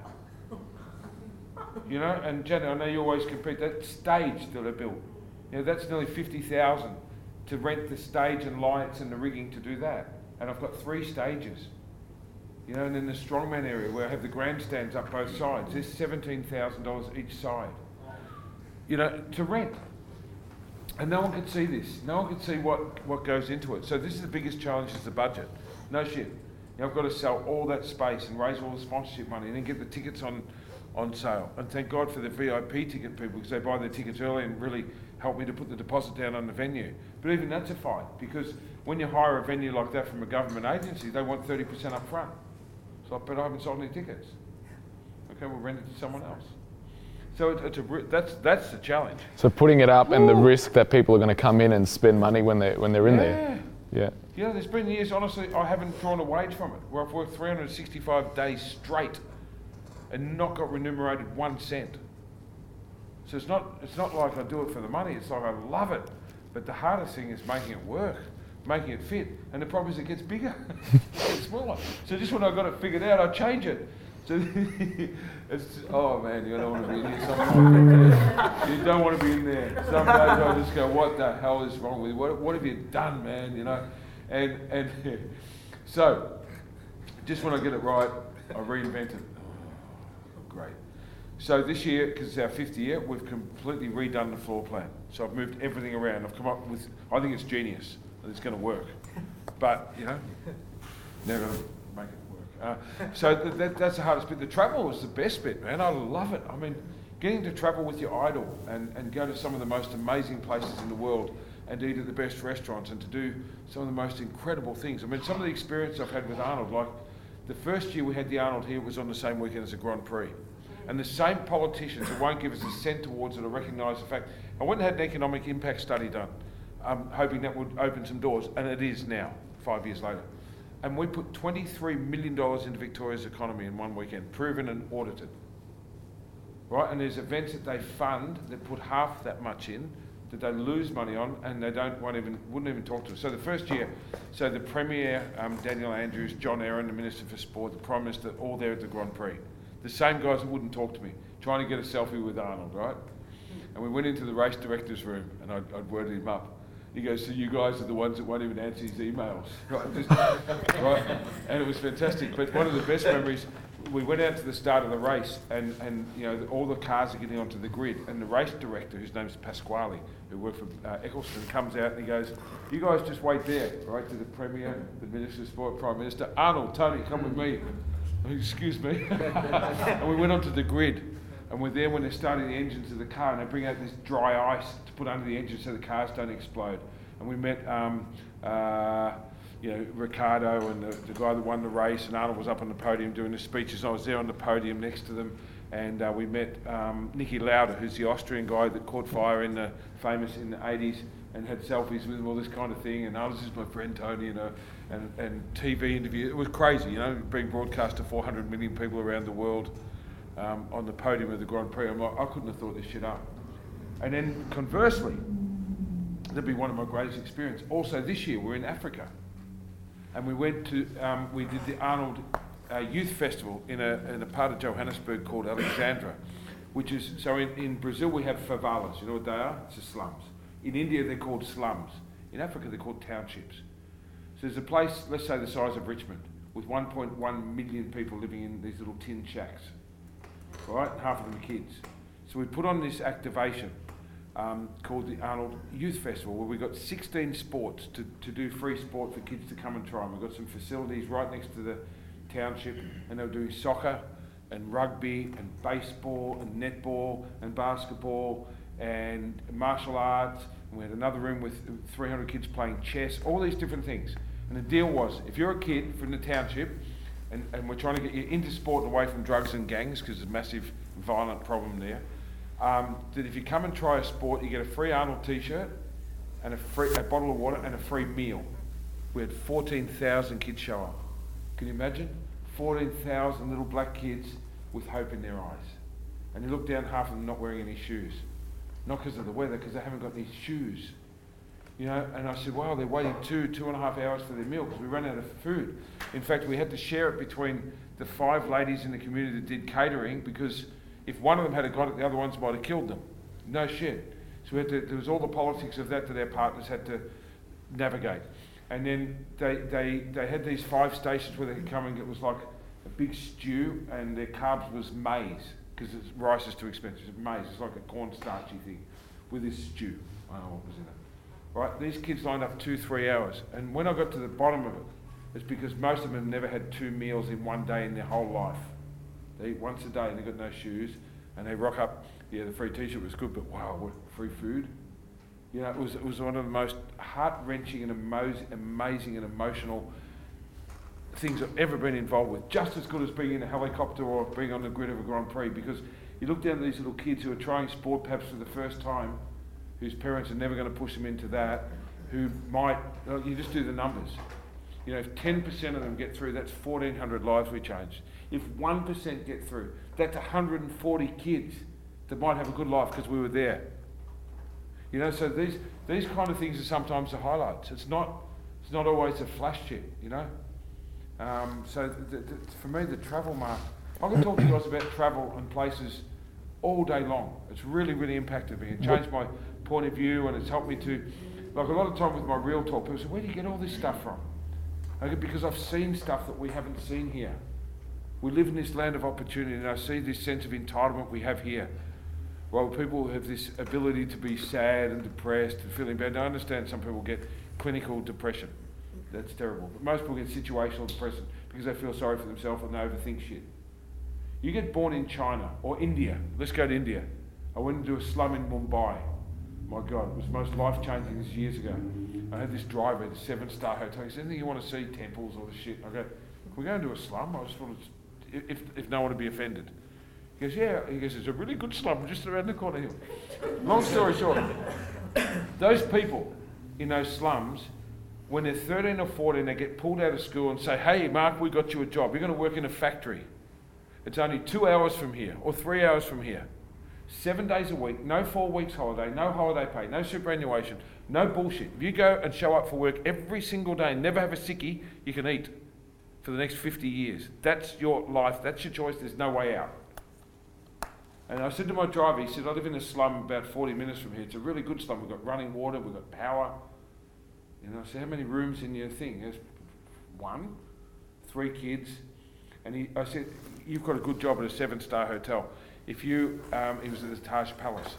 I said, If you, um, and he was immaculate, his gloves were the whitest gloves, like, and they're doing this in, like, in gutters and shit. Anyway, I said, If you, and I, I looked at this worst building I've ever seen in my life. I go, If you save up really well, you, you're going to get a $100 tip today, right? Can you live in a place like that one day? And he just broke out laughing. He goes, No, not in 10 lifetimes. He goes, My parents lived in the slum. I'm in the slum. My kids will always live in the slum. We can never get out of there. But because I work so hard, my kids get to go to a better school. And he lit up like this. And he told me a story how his three little boys, seven, eight, and nine, walked half an hour to get to the dirt road to get on the bus to go two and a half hours. On a bus without their mum, no four wheel drive out the front of the school, beep, beep, you know, and then two and a half hours to come home on the bus. So they're gone like 12, 14, 15 hours a day to go to a better school, to have an opportunity, not even to get out of a slum, but to get a better job than driving a car or working in a factory. See what I'm saying? Mm. They don't have a choice. So we, I can say to you guys, believe in yourself, make a plan, have a vision. You can do it. You get born in a shithole, dream all you want. You're fucked. And this is what travel's taught me. I've been to places in China where people come in from the villages and been bussed in. There's cities in China where they've built cities. There's a city, there's a city not far from Shanghai, they've built for five million people. It's not even open yet. It's got hospitals and schools and factories and supermarkets, and it's got a fence around it. So that when Shanghai finally spills over, they're just going to get five million people go, You don't live there anymore, you live here. And they'll get bussed there, and that's that. You know, and I see this stuff, and I see these poor little kids who, who, who all they've got is hope. And I come back here and I thought, fucking phone, ran out of batteries. What what are, what are three places that you would say you know absolutely you know anyone who's watching this, if you go there, you won't come back the same person. That have been like real special mm. places that you think. Well, depends what you're going for. If it's for experience and food and culture and you know richness and, and, and a contrast, I'd say Brazil. Because Brazil, you've got the favelas, but you've got some of the best food in the world. You've got the most beautiful people with amazing character and personality and drive and where if they work hard, they can get it. And they're one of the hardest working races in the world. So I'd say Brazil would be on right up there. Um, you know, a lot of people, a lot of my business partners, people who don't like India, they're like, oh, it's terrible. So every time I've been there, like four or five times, every time I've come back really enriched. You know, because you just see stuff. When I went into that slum I was telling about in Mumbai, the thing I took out of it is that they're happy. And most people are not miserable. They're, they're kind of honoured that I went in there. I just want to make friends and smile, and the kids were happy. Kids had this thing the size of your gym on a dirt thing, and they'd made a cricket ball out of tape, and they had a stick. And that was it. That was all their toys put together. And they're playing this thing, and they're all happy. They're laughing. And they appreciated what they had. And I, so I think in, India is a really enriching place to visit, just to change, change the way you look. Third one. Oh, man. I know, I love history and I love nature. I just love everything. You know, I'm really fortunate because I, f- I see the good, I find something good in everything. There's not one single place in the world I've been that I didn't like. Like, yeah, but they got this. Yeah, it's a shithole, but they got that. So I always find something. So I don't know, man. Um, I don't think the US is amazing, but it's like 50 different countries. It's so big. It's like Australia and more because like here you've got to go three days to see something. It's like that there, but there's a whole lot of states in between. And of course Europe. You know the history of, of the old castles and the you know, seeing things a thousand years old and understand that these guys were building these incredible architectural miracles a thousand years before computers were invented or anything digital that we couldn't build today that is still standing. So I, I love that kind of thing. I was in Prague last year, I was in oh, Portugal and Spain and Holland and, and I've been really been fortunate to go to so many places. I don't think I can pick a third one. But I think as Australians, we don't know enough about South America. Because in school, right, we learn about US, we learn about Europe. Starting to learn a little bit about Asia, but South America, well, there is a South America. Okay, that's just so rich history and oh man, I don't, I don't even think I'll give you my top ten. Just go travel everywhere. Go see the world, man. Forget about PT, just go travel. That's it. Well, every chance That's you it. get, seriously. I- I've, I've had calls where they go, hey, there's opportunity to do something in Shanghai, but you've got to be there this weekend. I just go, I'll be there. I don't even know how I'm going to get there. I just get there. You know, Arnold's done that to me a couple of times. And once was for a movie premiere for uh, Genesis Terminator in Shanghai for the Asian premiere. I didn't know what even why he wanted me there. We went to look at some venues, but it turned out to be that. It was a great opportunity. We had a fantastic time. You know, and I've had times where you talk about the um, putting yourself in the right position to succeed, where someone said to me, "Hey, this is happening in the bodybuilding world, but you need to be a meeting in Pittsburgh or in Las Vegas or in Atlanta next weekend." And I've flown for a single meeting. I flew to have a meeting once with Arnold for an hour to LA to have a meeting and came home again, didn't tell anyone. Just Get. WIT, baby, whatever it takes. WIT, whatever it takes. Can't stop and go, oh, but that doesn't make sense. Nothing makes sense. So If ju- it- sorry. I was just going to get inside the head of um, Tony Doherty a little Let's bit go. more. So you, you've brought out for now 20 years the best strongmen, the best bodybuilders, you know, Yes. basically celebrities. Um, it, it's quite the, the crown to wear as promoter. I mean, I imagine there's amazing pressure to get it right from the athletes involved, but also amazing pressure to get it right from the fans who demand their money's worth. How does one handle that pressure? How does one handle that without getting you know, overwhelmed and wanting to rip out their hair? Well, you do your best, you know, and I think anyone that knows me and follows my thing or any kind of fans I've developed over the years just know I, I'm all in or I'm not in at all. So I give it my 100% best. And like with the pro show, some years the lineups have been better than other years. And when I have a poor lineup, I don't work any less. In fact, I work harder. Just that, uh, for example, this year's Arnold Classic was unbelievable because it was the 30th year anniversary in Columbus. We were a week later. We couldn't fail with the best lineup ever. The year before was shit. It was terrible. So then I just find an angle and find a way. So that particular year I thought, okay, well, we- we're not going to get the, the best guys in the world, so we'll double the amount of figure girls, we'll double the amount of bikini girls, we'll double the amount of strongmen, and bring in more people. We'll bring in some celebrities we wouldn't have got, you know, and just find a way. Just find, you know, it's like breaking through a wall. If you just stand there and just try and go through the same spot, you're just going to get a headache. Imagine you just get a brick wall and going to bust this open with my head and just do the same thing every day. Do you think you're going to bust through? No, of course not. But if you go sideways, you go left, you go right, you go left, you go right until you find a crack. And then you dig and you start scratching and then you create a space and you pull a brick out your way. Well, it's like that with promoting. You just, you don't stop, man. You just, if, if you try as hard as you can and if something doesn't come off, you go, okay, what now? And you think laterally and you think big and you think, okay, but uh, what, what else can I do? And I always find a way. So I love the pressure. I don't feel like there's incredible pressure because I know I give it my all. You know, I think it'd be worse if I knew that I was half-assed about something, or I failed because I was lazy, or I failed because I didn't work 100 days straight, or I failed because I, you know, went partying all the time. No, no, man, I just work. So I just give it my all. The athletes, I've got so much credibility that I only could have dreamed of with the professional athletes in a number of sports across the world. I've been a huge influence now in the direction of pro bodybuilding around the world. I'm kind of, you know, in that upper echelon of the, the whole sport. And um, as far as Arnold's concerned, that's the biggest pressure because he always says, him and Jim Lorimer, very, one very specific um, uh, demand, better than your previous best.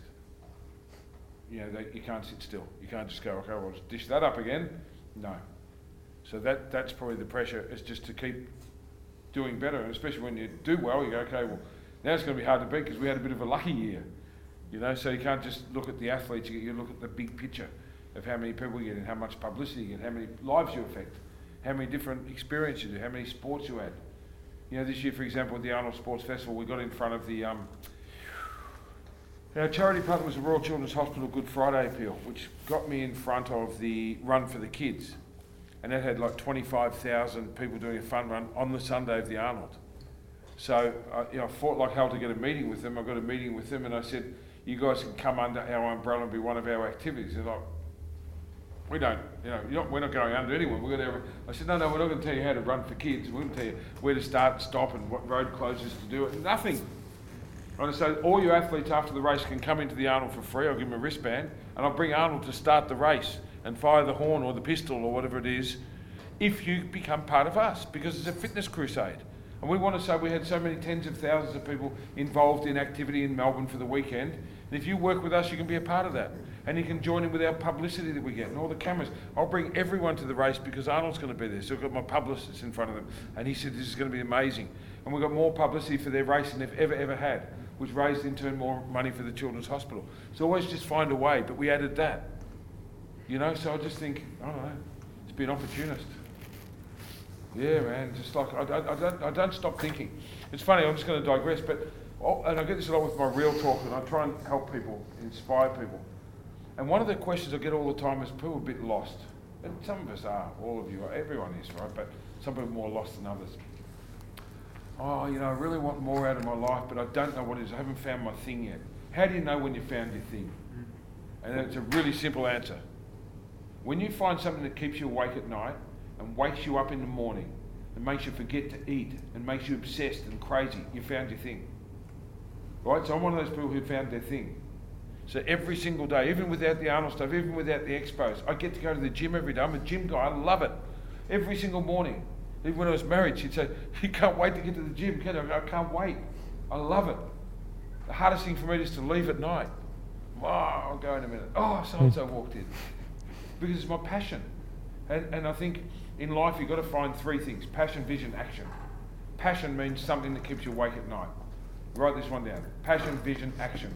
The three key words, Mark. I've said this to you before. So important. You can't have, you can't succeed without these three things. Passion means that thing, right? Where it, it, it gives you butterflies, it makes you crazy, it keeps you awake at night, wakes you up in the morning. That's passion. But vision means mm, you've got to be a little realistic and you've got to say, okay, well, how's this going to work and what's my plan and what's, what's my point of difference and what's my vision to make this, because you know, everyone wants to own a studio or a personal trainer, but they've got no idea. For example, I say to people, imagine I had a passion for motor cars. I say, I'm going to be the next big thing after Tesla. I'm going to bring out a car brand. Well, I better have a vision for that because they've got billions and I don't. So you can, well, how am I going to reinvent cars with no money? All right, so you can be crazy about cars, but you're probably not going to be that guy. So vision means just harnessing that back a little bit and working it out. And action means when are you going to take action? It doesn't mean when are you going to open your studio, when are going to take on the world, or when are you going to be, become an actor. It means what are you willing to do today? If you're serious about your passion and vision, then what's your action? Your action is there's 18 hours a day that you're awake. Most people work eight, maybe 10 hours if you're pushing yourself.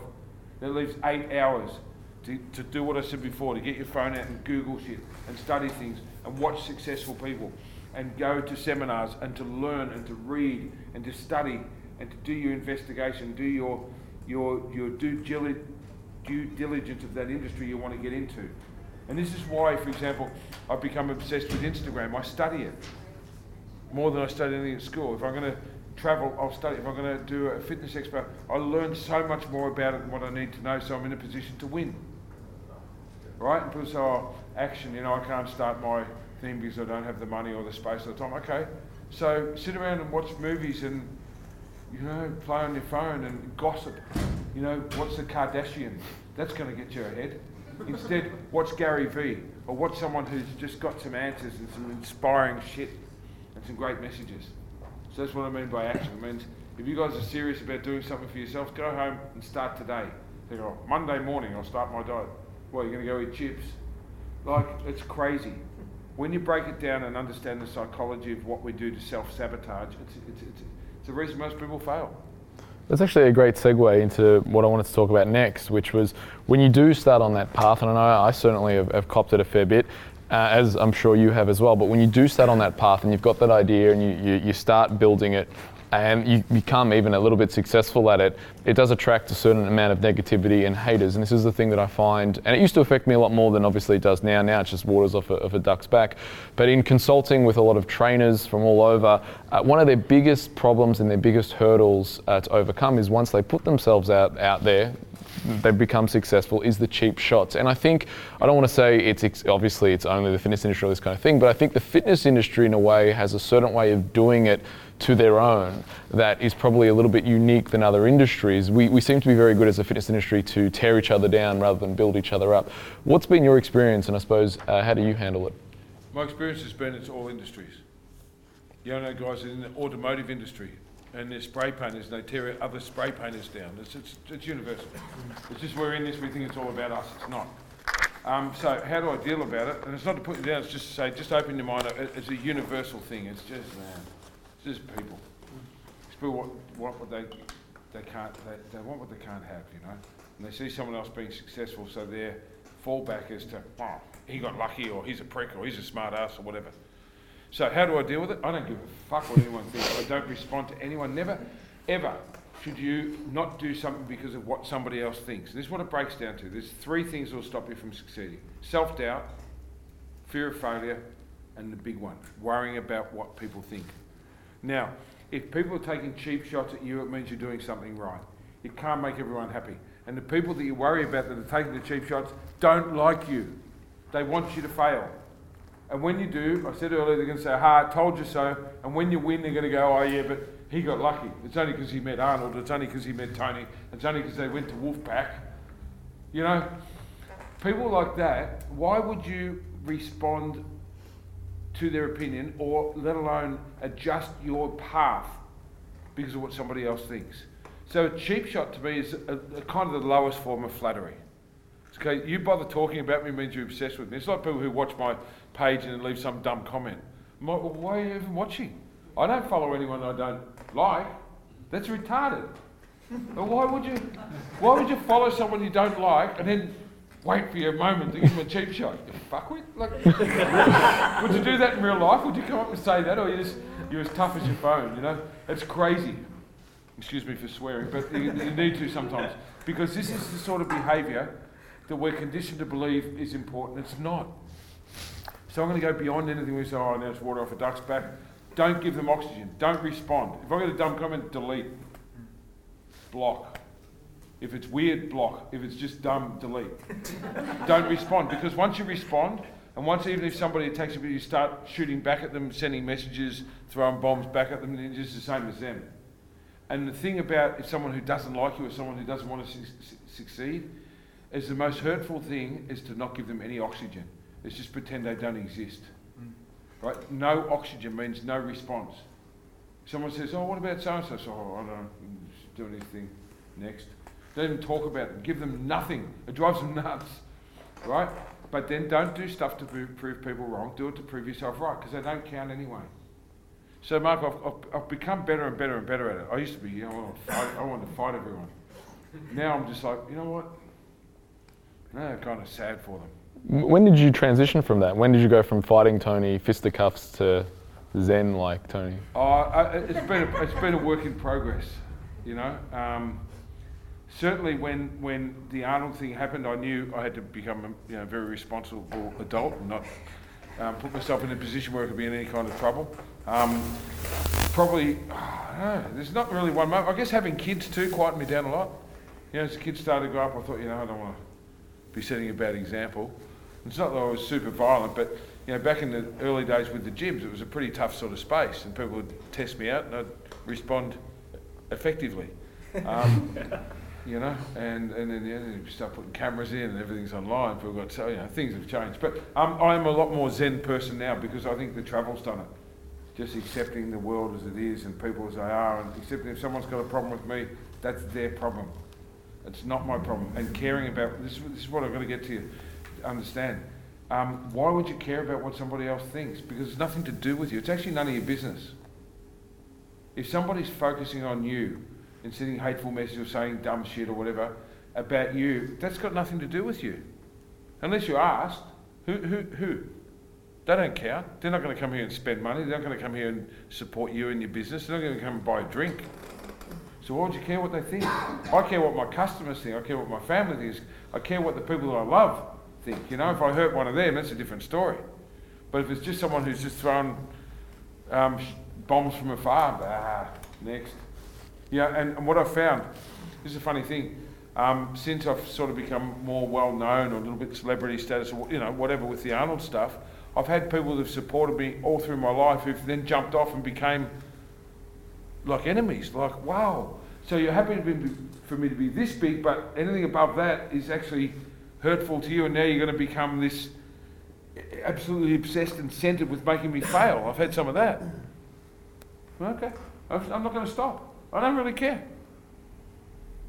You know, um, all my life people told me that I should, oh, you know, calm down, I don't do this. My favourite was people say, oh, you're obsessed. Hell yeah.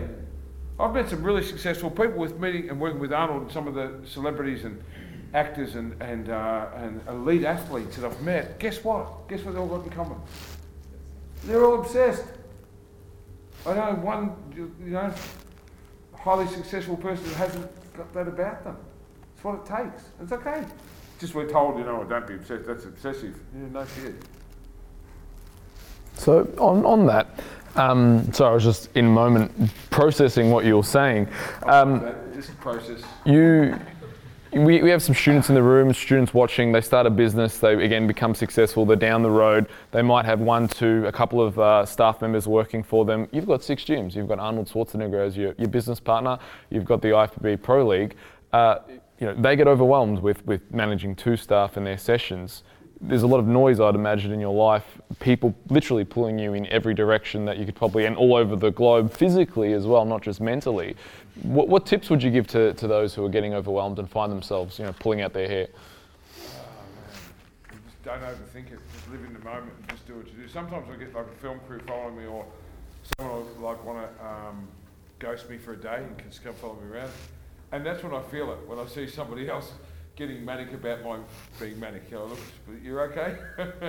you get pulled in all directions. You go, yeah, you know, like it was um, two days ago, three days ago. I had meetings every single hour, and I did a podcast with a guy I didn't even know him. I always say yes to podcasts. You know, why not?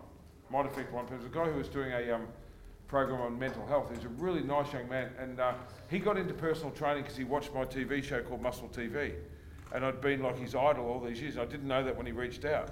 So this was this monumental moment for him to come and do this podcast. And it was all about um, exercise and the value for mental health and stuff.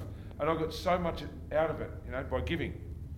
And uh, and because of that one, I didn't get to eat. And then I had another meeting, another meeting, and I took all my food to work. It was like three o'clock. I'm like, shit. I trained on an empty stomach this morning. I had a bowl of oatmeal, and I've had like nine meetings and a podcast since three o'clock, and I'm actually lightheaded. And and I'm like, that's you know, anyone watching that to go, that's crazy. But this is just a normal day. And and when you strive for things and you take on more and more tasks, one, you've got to get more organised. Like I've just put on a PA for the first time ever. Like my dad, my account, everyone's going to you need to get an assistant. Like you're crazy. Because I say yes, I'm, I, I say no when I need to say no. But if someone just needs a chop out, I'm like, yeah, like you call. Hey, can I come over and see you 10 o'clock Tuesday? Yeah, come. I don't write it down. And then someone says, oh, can you be somewhere 10 o'clock Tuesday? Sounds like a plan. and and then three people rock up at once, and the person at the desk comes, there's three people all said they've got a 10 o'clock appointment. Shit. I did, so I've got a PA, and she's amazing. She runs my diary more than anything else. So do that, be organised. But um, you've got to choose what you want to do. So what I'm doing now, I'm finding as I get busier, I get busier. So now I've got three or four other projects, and my general manager who runs all the Arnold stuff and a little bit with the gyms, who was formerly my producer for the TV show, he's known me for a long, long time, and he, he's identified my strengths and weaknesses very, very well. So it's been very helpful to have an objective person, you know, that can sort of point that out. And he, and he said to me a few years ago, he goes, you're no good unless you've got some manic impossible challenge in front of you. Like as soon as you achieve one thing, you're looking for another mad, like another thing. And I know that. So I'm like, oh, okay, that's cool. That's why the Arnold's been good for me because it's like so massive every year. Um, it curbs it. But I'm doing some, so you talk about the gyms and the pro league stuff, so all the competitions around Australia. I think I'm running over 20 shows this year around Australia um, and you know, posing clinics and all that sort of thing as a whole. And that's another team of staff I've got working full time on that. And then there's my personal stuff. So with my rel- Relentless Momentum talks, and I'm writing a stage show to. So you've been to the Relentless, the early stage. So phase two of that's going to be a bigger thing. Like we're talking a little bit about what you're doing earlier. Um, we're going to go to a bigger audience. It's going to cost them less, but take it to masses. So I'm working on that, and I'm working on a book, and I'm working on a doco, and a couple of other things, and a new podcast I'm starting. So I've turned 15, uh, 10 businesses into 15 new challenges, and spreading myself thinner and thinner. I just figure, you know, I wouldn't, if I couldn't, if I wasn't capable of doing it, I wouldn't have thought it up in the first place. So to anyone out there that's struggling with balance and all that, just find something you love doing. It's not a ch- it's, nothing to me. I just wish I had 28 hours in a day. And I wish there was a pill you could take on an operation you could have so you never have to sleep again. I'd be the first one, man. I'd, do you want to get start with me?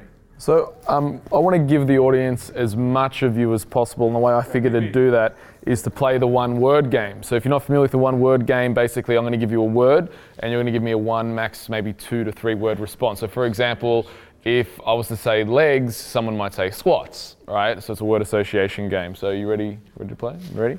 All right. Australian bodybuilders.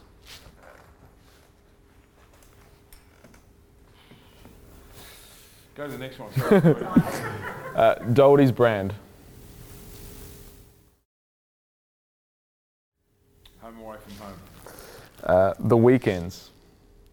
No such thing. The greatest bodybuilder of all time. Ronnie Coleman. Greatest sports person of all time. Muhammad Ali. Millennials. Give him a chance. Big box gyms. Nothing. Not my world. Biggest supplement lie. Take this and you'll look like me. Bodybuilding magazines. Dead. Finished. Goodbye. The fitness industry. Amazing. Wonderful. Growing. Personal trainers. Ooh, good and bad. Favorite color. Couldn't give a fuck. Good answer. I was expecting like black or steel, metallic. But we'll go with couldn't give a fuck. I hope you got that on camera, right? Um, respected, I think it's a little gay to have a favourite colour. uh, respected colleague or peer. Respected colleague or peer. Hmm. Jim Manion. Favorite motorcycle.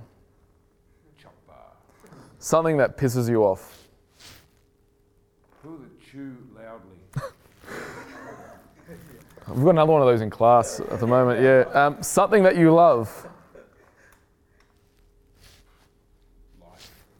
Favorite pastime. Pastime. Whew. We've been through all that. Um, favourite favourite, what's my favourite part? This is a good question. Training. See, I know. that. There you go. Uh, a business you like shopping at. None. Oh, okay. There's this one shop, sorry, long story, quick answer, Barbour. It's a men's clothing shop from London that's in South Africa. And whenever I go there, I get enough clothes for a year. Suits or No, no, no, I've got a suit maker. Um, no, it's just like, you know, just cool shit. a book to read. Shantaram, And finally, uh, favorite Arnold movie. Terminator 2. Fa- oh, nice one. Um, they say that just to, to, I suppose, wrap up a couple more questions, a few more questions, but they say that the you, you, you become the product of the five closest people to you. Now, it really doesn't get much bigger than Arnold Schwarzenegger um, in terms of that. So, one, uh, is that is that saying true? And two, how has you know your relationship with Arnold affected you on a personal level? Um, I think it's true to a point. Um, when you've got so many worlds colliding like I do have, there's not really five people. Because there's five people in each world. So I've got like 10 worlds going on. But the Arnold world has, has impacted me enormously. Um, being like someone who always had a lot of self belief and big dreams to start with, when that comes to fruition and your idol becomes your friend, that, that's like the biggest injection of confidence and belief that you could ever have. So that's affected me enormously. It's made me even more believe I can do anything and be anything. And personally, he's been um, such a great mentor um, with business, with life, with dealing with shit, with personal stuff. Um, and just seeing how how to act at that next level. So when you've just got like a gym or you just work in a shop or something, you, you can be one way. And then as you become more of a leader, you become a certain way. So when I see the greatest leader that I've ever met, then that rubs off on me. And I start seeing traits in him. I think, okay, I need to be more of that. So he's taught me without trying to be a teacher. He's taught me so much just by being in his presence. Like he's the most curious person you could ever meet. So when we go, so we always ask people questions. Can be a driver, it can be a chef, it can be a, in an Uber, and uh, he genuinely asks people, you know, where are you from? What's your background? How did you get here? And then remembers it and tells a story later on that night or whatever. And I thought, wow, you know, it's it, it's really um, great to make feel people feel important. But as you become more famous or more, you know, you rise in your world, that importance means even more to someone. So it's made me realise, you know, don't just be a dick where people come say, oh, no, you can I get a selfie? Make sure you ask them a question and give a little back because people have done that to me and helped me to elevate. So it's made me want to give back a lot more. You know, when he talks about his six secrets of success and he says give back, I thought that was about giving money to charity or something. It's not. It's giving back to the human race. So I think um, he's made me, honestly, made me a much better person, much better leader, but probably zen me out a lot as far as just being in that moment of, of giving, you know. Long answer, but that's, that's, I hadn't really thought about it, but that's usually where you get your best answers, right? Mm. Right, well, what I'd love to do now is open up to Wolfpack for questions that you have for Tony. So, who would like to pop up their hand and ask Tony a question? Yes, Alan. Um, Tony, after hearing you speak this morning, it's clear that um, you're a man of uh, contribution and what um, you really value what fitness brings to society, and you're not clearly just a, an entrepreneur for, for the sake of it. You actually really do believe in what fitness can bring. So, and with so many things going on, um, and you know, in in your life and all these different businesses, how do you prioritise things like, like, for me, for instance, I'm coming up to an opportunity where I can work with um, adolescents and victims of crime and, and bring fitness to them. Um, I value also also value what fitness brings to, to people and, and mental health and stuff, but it may not be uh, the best for my business in, in relation to uh, income and stuff like that. How do you prioritise and how have you prioritised things like that where you feel like you'd get that connection and that fulfilment from it, but you know, juggling with, know, like I said, income and all that kind of stuff. Um, just basically, you know, choosing the right path and what to chase. You know. Um, my easy answer to that is I've never been driven by money, which is probably why I'm shit at some of the things I do, like with gyms and expos. I probably could have made more money if I was more financially conscious. So I may be the wrong person to answer this because I think that if, if passion's your number one thing, that money will come at some stage. And for example, the first public speaking I ever did was to a group, and I only remember this because I, I did a show in the Ulumbarra Theatre in Bendigo a few weeks ago, which was the old Bendigo jail. And they just spent these millions of dollars and turned it into this beautiful theatre. And um, my first ever public speaking thing, I was like 19, I was working in the gym, and there was a prison guard there. He said, Can you come up and talk about health and fitness to the prisoners? Because they're a bit lost and they need someone like you. And I was really you know, jacked up for a young guy, you know. Just going to come and talk about bodybuilding and fitness. And I didn't stop and think, oh, I'll have to cancel a client or take a time off work. I thought, what a great opportunity. And I went and did that. And that opened up a world of public speaking. Now, if I had gone, oh, but what about the $20 an hour I just lost? I never would have gone. You know, and there's been times where I've gone and worked, um, for example, uh, next week, uh, uh, three weeks' time, I'm going, I work backstage at Mr. Olympia doing all the interviews. I've never asked them, should I get paid for that? Because what that does for my profile and like I'm a bodybuilding kid, man, from a little country town. I get to stand there. Phil Heath waits for me. This is crazy. I couldn't have thought this shit up because I've never been worried about about that. So I think when you get an opportunity, you should take it and not even care about the money. You know, if you can't pay your, pay your bills, then you've got to go, okay, I need to back off on the, the giving a little bit and work more on uh, getting my bills paid. But you never know what opportunity might open up. You know, when I, when I, for example, I talked about muscle TV. So when, when I had an opportunity, I wanted to be a TV presenter all my life. I always wanted to be on TV. I still want to be an action movie star. It's like my secret dream. I never tell anyone. right? And I don't know if it's too late or not, but I'm just keeping it open just in case because I look like a badass, right? There might be I said to Arnold, when you do the next Expendables, think about it. Think about it, right? And I've been drinking with Randy Couture, who's also in it. I'm with Randy. And I met Stallone, hey Stallone. And I met Hulk Hogan, hey, you know, when you need this. So I'm telling all of them. And uh, I'm meeting with The Rock next month. So I'm going to say, brother, brother. anyway, beyond that, um, where was I with that? Uh, with Muscle TV. So they needed a host and they didn't have any budget. And I said, I'll make it easy for you, I'll do it for free. They go, what? I go, I'll do it for free. And I did a whole season for free. It took up so much time. I remember at the time, my staff and my people said, well, what are you doing that for? You know, like you got to have time. We're going to get someone in for the counter. I got because I'm going to put everyone in Doherty shirts and background. I'm going to brand. I'm going to, I'm going to get something out of it. But short term, don't worry about the money because I wanted to be a TV presenter, and I could, couldn't afford at the time to go to, if there was a school or a university for TV presenters, I would, I couldn't afford to, to rent the car space. Couldn't afford to park my car if I had a car, let alone be a TV presenter. So I did it for free. And then the next season, come on, go and do it for free again. And it became very successful. They gave me a little bit of money, but it was never a whole lot of money. Then I became the weights coach at the Carlton Football Club, which I loved all my life. And the pay was terrible. And I had to go there three times a week, take time off from the gym. And it was when the club was broke, they didn't have a big budget. You know, we were getting like 10 grand, and a new guy came in after us and got 300 because money became, eh, but whatever. I never did it for the money.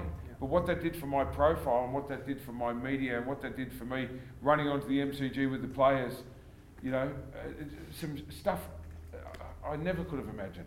Mm. So I'd say, man, take your opportunities. Don't ever say no to anything. Who knows what it might lead to? And then, and then if it's costing you money, back off. But hope that ha- is a good answer. Can you just repeat what your favourite book was? Uh, Shantaram. It was by a um, Gregory David Roberts, I think. You nodded your head. Yeah, it's about a, an Australian guy who was a heroin addict bank robber who um, broke out of prison and went to India and reinvented himself and became like a medic in the slums in Mumbai. And it's an incredible story of, um, it's a very spiritual book um, where he goes into the hills in Afghanistan as a freedom fighter. It's this crazy story. It's a, mostly a true story.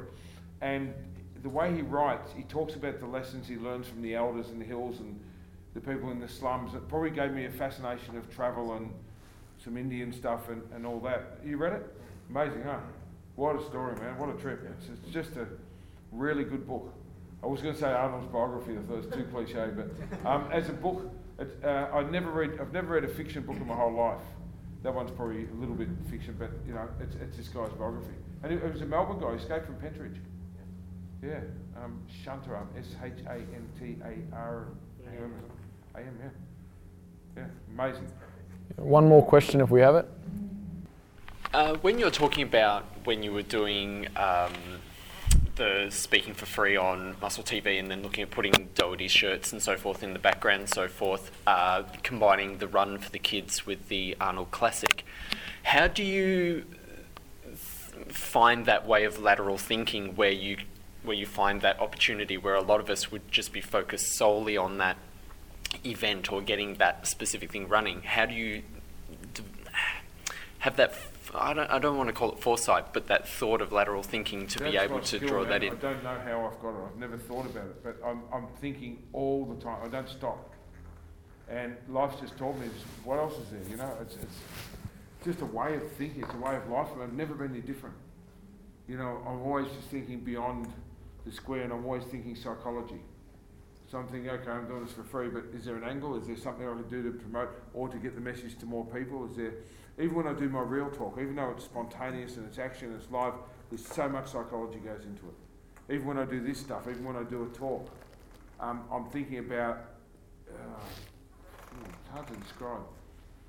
Um, so I, it's not really how do I think. I just say if you don't think that way, open your mind up. Always just just look beyond.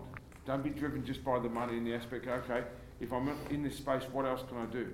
Like when I travel, for example, and I might be in Brazil.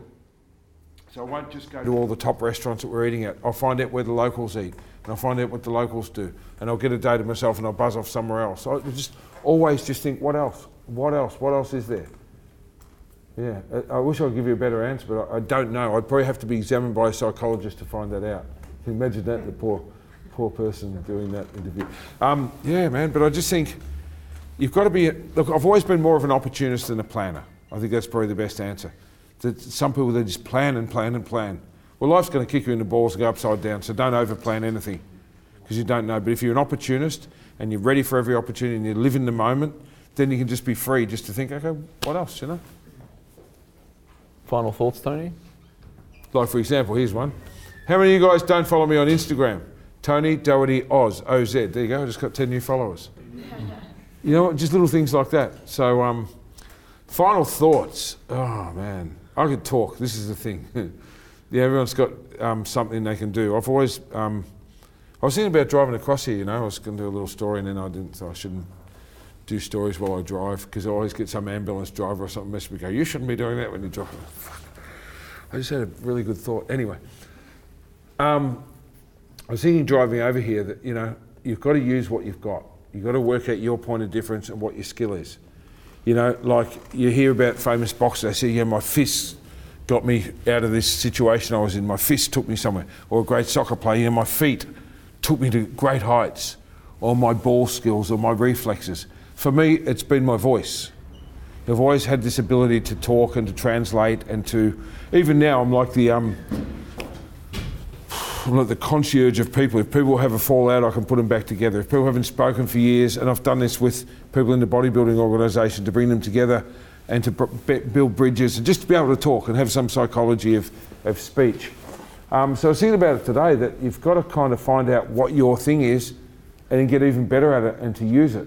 So mine's always just been able to relate to people and to talk and to know what the temperature is in a room and to go in and to, you know, to execute or to back off or just to, to know that.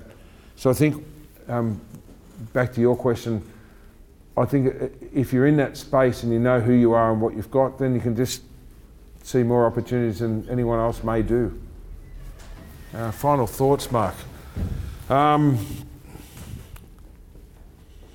go back to what I talked about earlier. Just don't let other people rain on your shit. You know, like if you've got an idea and an ideal and a vision and a passion to do something, please, please don't let other people talk you down or talk you out of it because you're just going to end up like them. And people often say, when I've done my relentless talks, big question is, um, what's your greatest fear? Or why are you the way you are? And I've had to really think about that. And I'll tell you what it is. The only fear I have is regret. The only fear I've got is getting old and we're all going to die one day. And when you're on your deathbed or it happens suddenly, whatever, you'd hate to think, oh, gee, I wish I had have tried a bit harder, had have backed myself, had have had more self belief, had have taken a risk. That to me is that's the scariest thought in the world, is to know that you wasted your life. Because I'm not a, I don't know, is there anything else out there? I don't know. It's got religious. I don't want to get religious about it, but if there's nothing else, that means you've got one life. And, and, and, and you know, one of my real talk spots, I walk through a graveyard. And I always say, look at all these people, they're all dead. And everybody here died, but how many really lived? And I suggest it's, it's, in, it's, it's in the single digits as a percentage. You know, that most people just um, uh, fall into the trap of complacency they play it safe because that's what society tells them they should do. Have security, have safety, you know, just be normal. And if that's not for you, then keep fighting. Otherwise, you're just going to get old and look back and go, oh, yeah, I had my shot and I didn't take it. Take your chances. You know, even if it fails, doesn't, doesn't matter. Because at least you go, well, at least I, at least I know. You know? So I think that. Don't hold back and don't be, don't be, uh, controlled by other people's thoughts and fears and inadequacies because you know, they're everywhere. And where can people continue to follow you? Probably Instagram's easiest. Tony Doherty Oz. That's OZ. Tony Doherty, one word Oz. And, um, and, and you can message me there. Don't message me on Facebook. I hate it. I told you that the other day. Because I get messages on Snapchat, Instagram, text, email, phone, text, and Messenger and Insta. And I try and answer, but for some reason, Messenger on Facebook pisses me off. I don't know why. I I've deleted it off my phone actually. Yeah, Instagram's the easiest way to find me. And if, if I'm not, like, if we're not connected, it goes into another folder, but once a week I check that and get back to everyone. So, um, yeah, I'm just, I'm pretty easy to find. I'm a very public, open person. But um, yeah, I'd appreciate you following that. And if you enjoy it, spread the word. Um, but there'll be something there for everyone, and it's free. Amazing interview there with Tony Doherty. Uh, hope you've enjoyed this episode of The Wolf's Den with Tony Doherty. Do check him out on Instagram. Let's give Tony a round of applause. Thanks, Mark. Thank you. Thank you very much. Thank you. And stay tuned for our next episode with Andrew Locke. Make sure you subscribe to us on YouTube and check us out, Enterprise Fitness, on Instagram. See you soon.